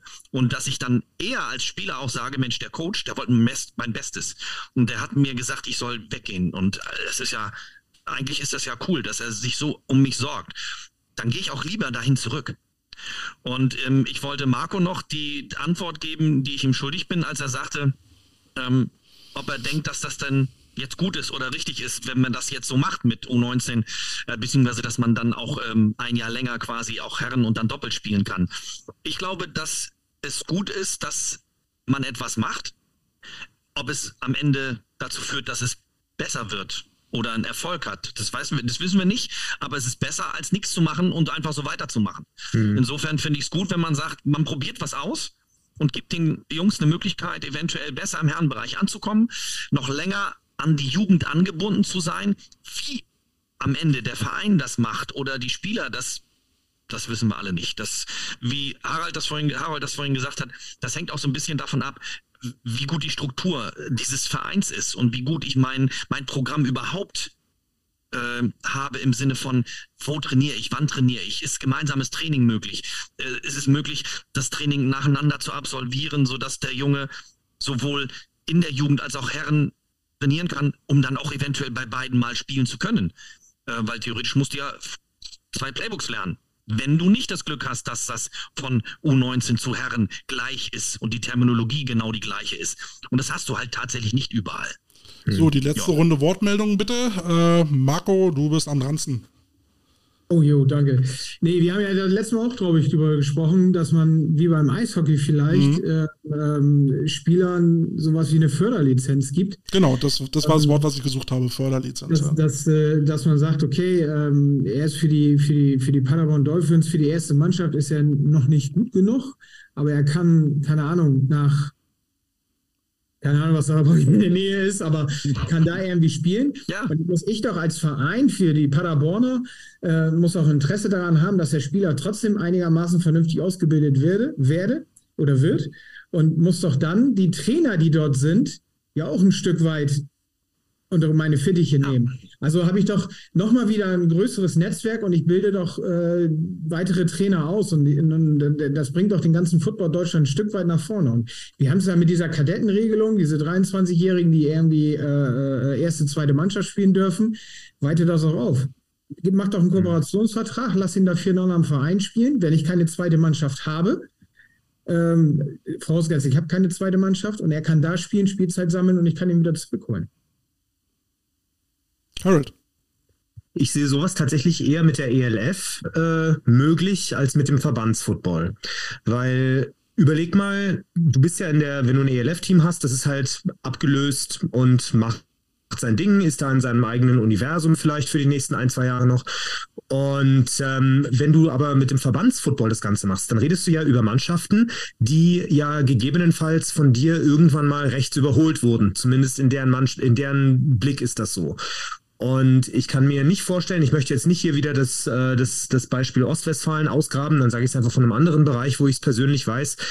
Angenommen, jemand von den Marburg Mercenaries würde auf die Gießen Golden Dragons zukommen, die 30 Kilometer entfernt sind und sagen, hey, wisst ihr was, wir sind jetzt ganz, ganz knapp nicht abgestiegen dieses Jahr. Aber passt auf, wir haben was richtig Geiles. Wir schicken euch unseren Quarterback-Coach und dafür schickt ihr uns eure GFL, äh, äh, eure GFL Junior-Spieler. Ähm, beziehungsweise nein, anders. Wir schicken euch Coaches, Spieler etc., die spielen bei euch, weil ihr seid ja noch nicht so gut wie wir und sind dann irgendwann wieder bei uns ich glaube nicht, dass das funktioniert. Also ich als, als Mannschaft, die vielleicht mich irgendwann mal äh, in Konkurrenz mit dieser anderen Mannschaft gesehen hat und vielleicht nur zwei Jahre davon entfernt ist, wieder in Konkurrenz mit dieser Mannschaft zu sein, mhm. würde mir dann sagen, okay, Playbooks austauschen vielleicht, aber das ist mir ein bisschen zu viel Osmose. Ja, ich glaube, da liegt auch das Problem drin, dass eben ähm, die Teams alle dieses auf, Aufstiegsdenken haben, ob es Sinn macht oder nicht, weil ähm, so ein, so ein meinetwegen GFL-2-Betrieb kostet halt nochmal Kohle, das sehen die halt nicht, aber Hauptsache erstmal aufsteigen. Ja, und dann fallen sie ja meistens auf die Fresse. Was ich immer so ein bisschen vermisse, ist dann halt so bei den Teams mal so den kaufmännischen Gedanken zu sehen, hey, ich habe hier meinen Markt, ich habe hier meine Nische, das ist Regionalliga, hier bleibe ich, hier bin ich erfolgreich. Und wenn du so ein Team findest als, als GFL-Team, da könnte sowas funktionieren, aber wie du sagst, wenn, wenn du halt so ein Team hast, naja, nächstes Jahr sehen wir uns ja eh wieder, äh, da macht es natürlich nicht so viel Sinn. Ja, und dann auch die Sache mit den zweiten Mannschaften und mit diesen ähm, Regionalliga-Türsteher-Teams, die es da ja gibt, an denen du irgendwie vorbeikommen musst, wenn du aufsteigen willst, aber die wollen es irgendwie nicht. Ähm, ich weiß nicht, ob das so geil ist, weil solange wir halt in diesem Verbandssystem gefangen sind, dass du halt irgendwann einfach aufsteigen musst, die Leiter hoch, ist es doch eigentlich unfair, wenn ich im Herrenbereich ähm, vielleicht zweimal hintereinander, zwei Spieltage hintereinander gegen zwei Mannschaften spiele, wo ich weiß, die wollen oder können per Regel gar nicht eins hoch. Ja, die können gar nicht aufsteigen. Und dann habe ich aber statistisch gesehen eine Season-Ending Injury pro Spiel. Ähm, sollte man wirklich eine Kultur fördern, in der es mehr dieser Regionalliga-Türsteher gibt? Es, bei uns in Berlin hätte es sogar so abstrus werden können, ist nicht eingetreten, aber die Möglichkeit hätte bestanden, dass die Regionalliga mit zwei ähm, Zweitherrenteams belegt hätte sein können. Ne? Adler mhm. 2 hatten die Möglichkeit äh, aufzusteigen, Rebel 2, gut, die sind jetzt drunten. Jetzt haben wir also die vierte Liga mit zwei Zweitherren-Teams. Dresden, Dresden 2 könnte vielleicht auch irgendwann absteigen. Und dann haben wir eine vierte Liga mit drei Zweitherren-Teams. Das macht überhaupt keinen Sinn. Ja, und jetzt, ja. jetzt stell dir mal vor, diese drei Zweitherren-Teams belegen Platz 1, 2, 3. Was macht das mit den Teams, die jetzt auf Platz 4 landen? Ja. ja das, ist, das ist halt irgendwie sinnlos. Aber gut. Jemand noch eine Wortmeldung, bevor wir hier Schluss machen? Alles für die Kids. Dann möchte ich kurz noch äh, Werbung machen. Ähm, auf unserer Instagram-Seite haben wir den Pink Oktober eingeleitet und äh, haben da ein bisschen zur Spende aufgerufen. Wir werden da nochmal für den Verein Pink äh, Ribbon ähm, nochmal einen Spenden-Button aufmachen, um für äh, Krebshilfe zu spenden. Und äh, wer da jetzt hier gerade zuhört, geht doch mal bitte auf unsere Instagram-Seite, äh, drückt den Spenden-Button. Das geht nicht an uns, das geht direkt an Pink Ribbon. Und da würdet ihr der Krebshilfe ähm, äh, was riesig gut Gutes tun. Ähm, ich finde, das ist äh, so eins dieser positiven Dinge, die man aus der NFL mitnehmen kann, was sie uns so vorleben. Dieser ne, Cancer Awareness Monat, das ist ja dann Oktober. Tut doch mal was Gutes und spendet da ein bisschen für die Krebshilfe. So, ansonsten, Jungs, ey, wir haben jetzt, wir haben jetzt äh, über zwei Stunden vollgekriegt. Es war eine richtig geile Runde. Hat mir Spaß gemacht. Wie war's für euch? Super. Super. Gerne wieder. Erste Mal war sehr gut. In fünf Minuten eigentlich auch Coaches-Meeting. Ja, sehr gut. das ist Camp. Das ist Dann, Camp. dann grüß alle schön. Ich, will- ich will nur kurz dazu, Vor, vor, stopp, vor allen Dingen grüßen wir den Grü mit Doc Grünwald. ich will nur kurz dazu sagen, genau. äh, gestern oder vorgestern war ja irgendwie GFL-Talk-Runde, die auch gestreamt wurde. Äh, wir, haben, wir haben ungefähr die gleiche Zuschaueranzahl gehabt. Nur so viel dazu. Gut.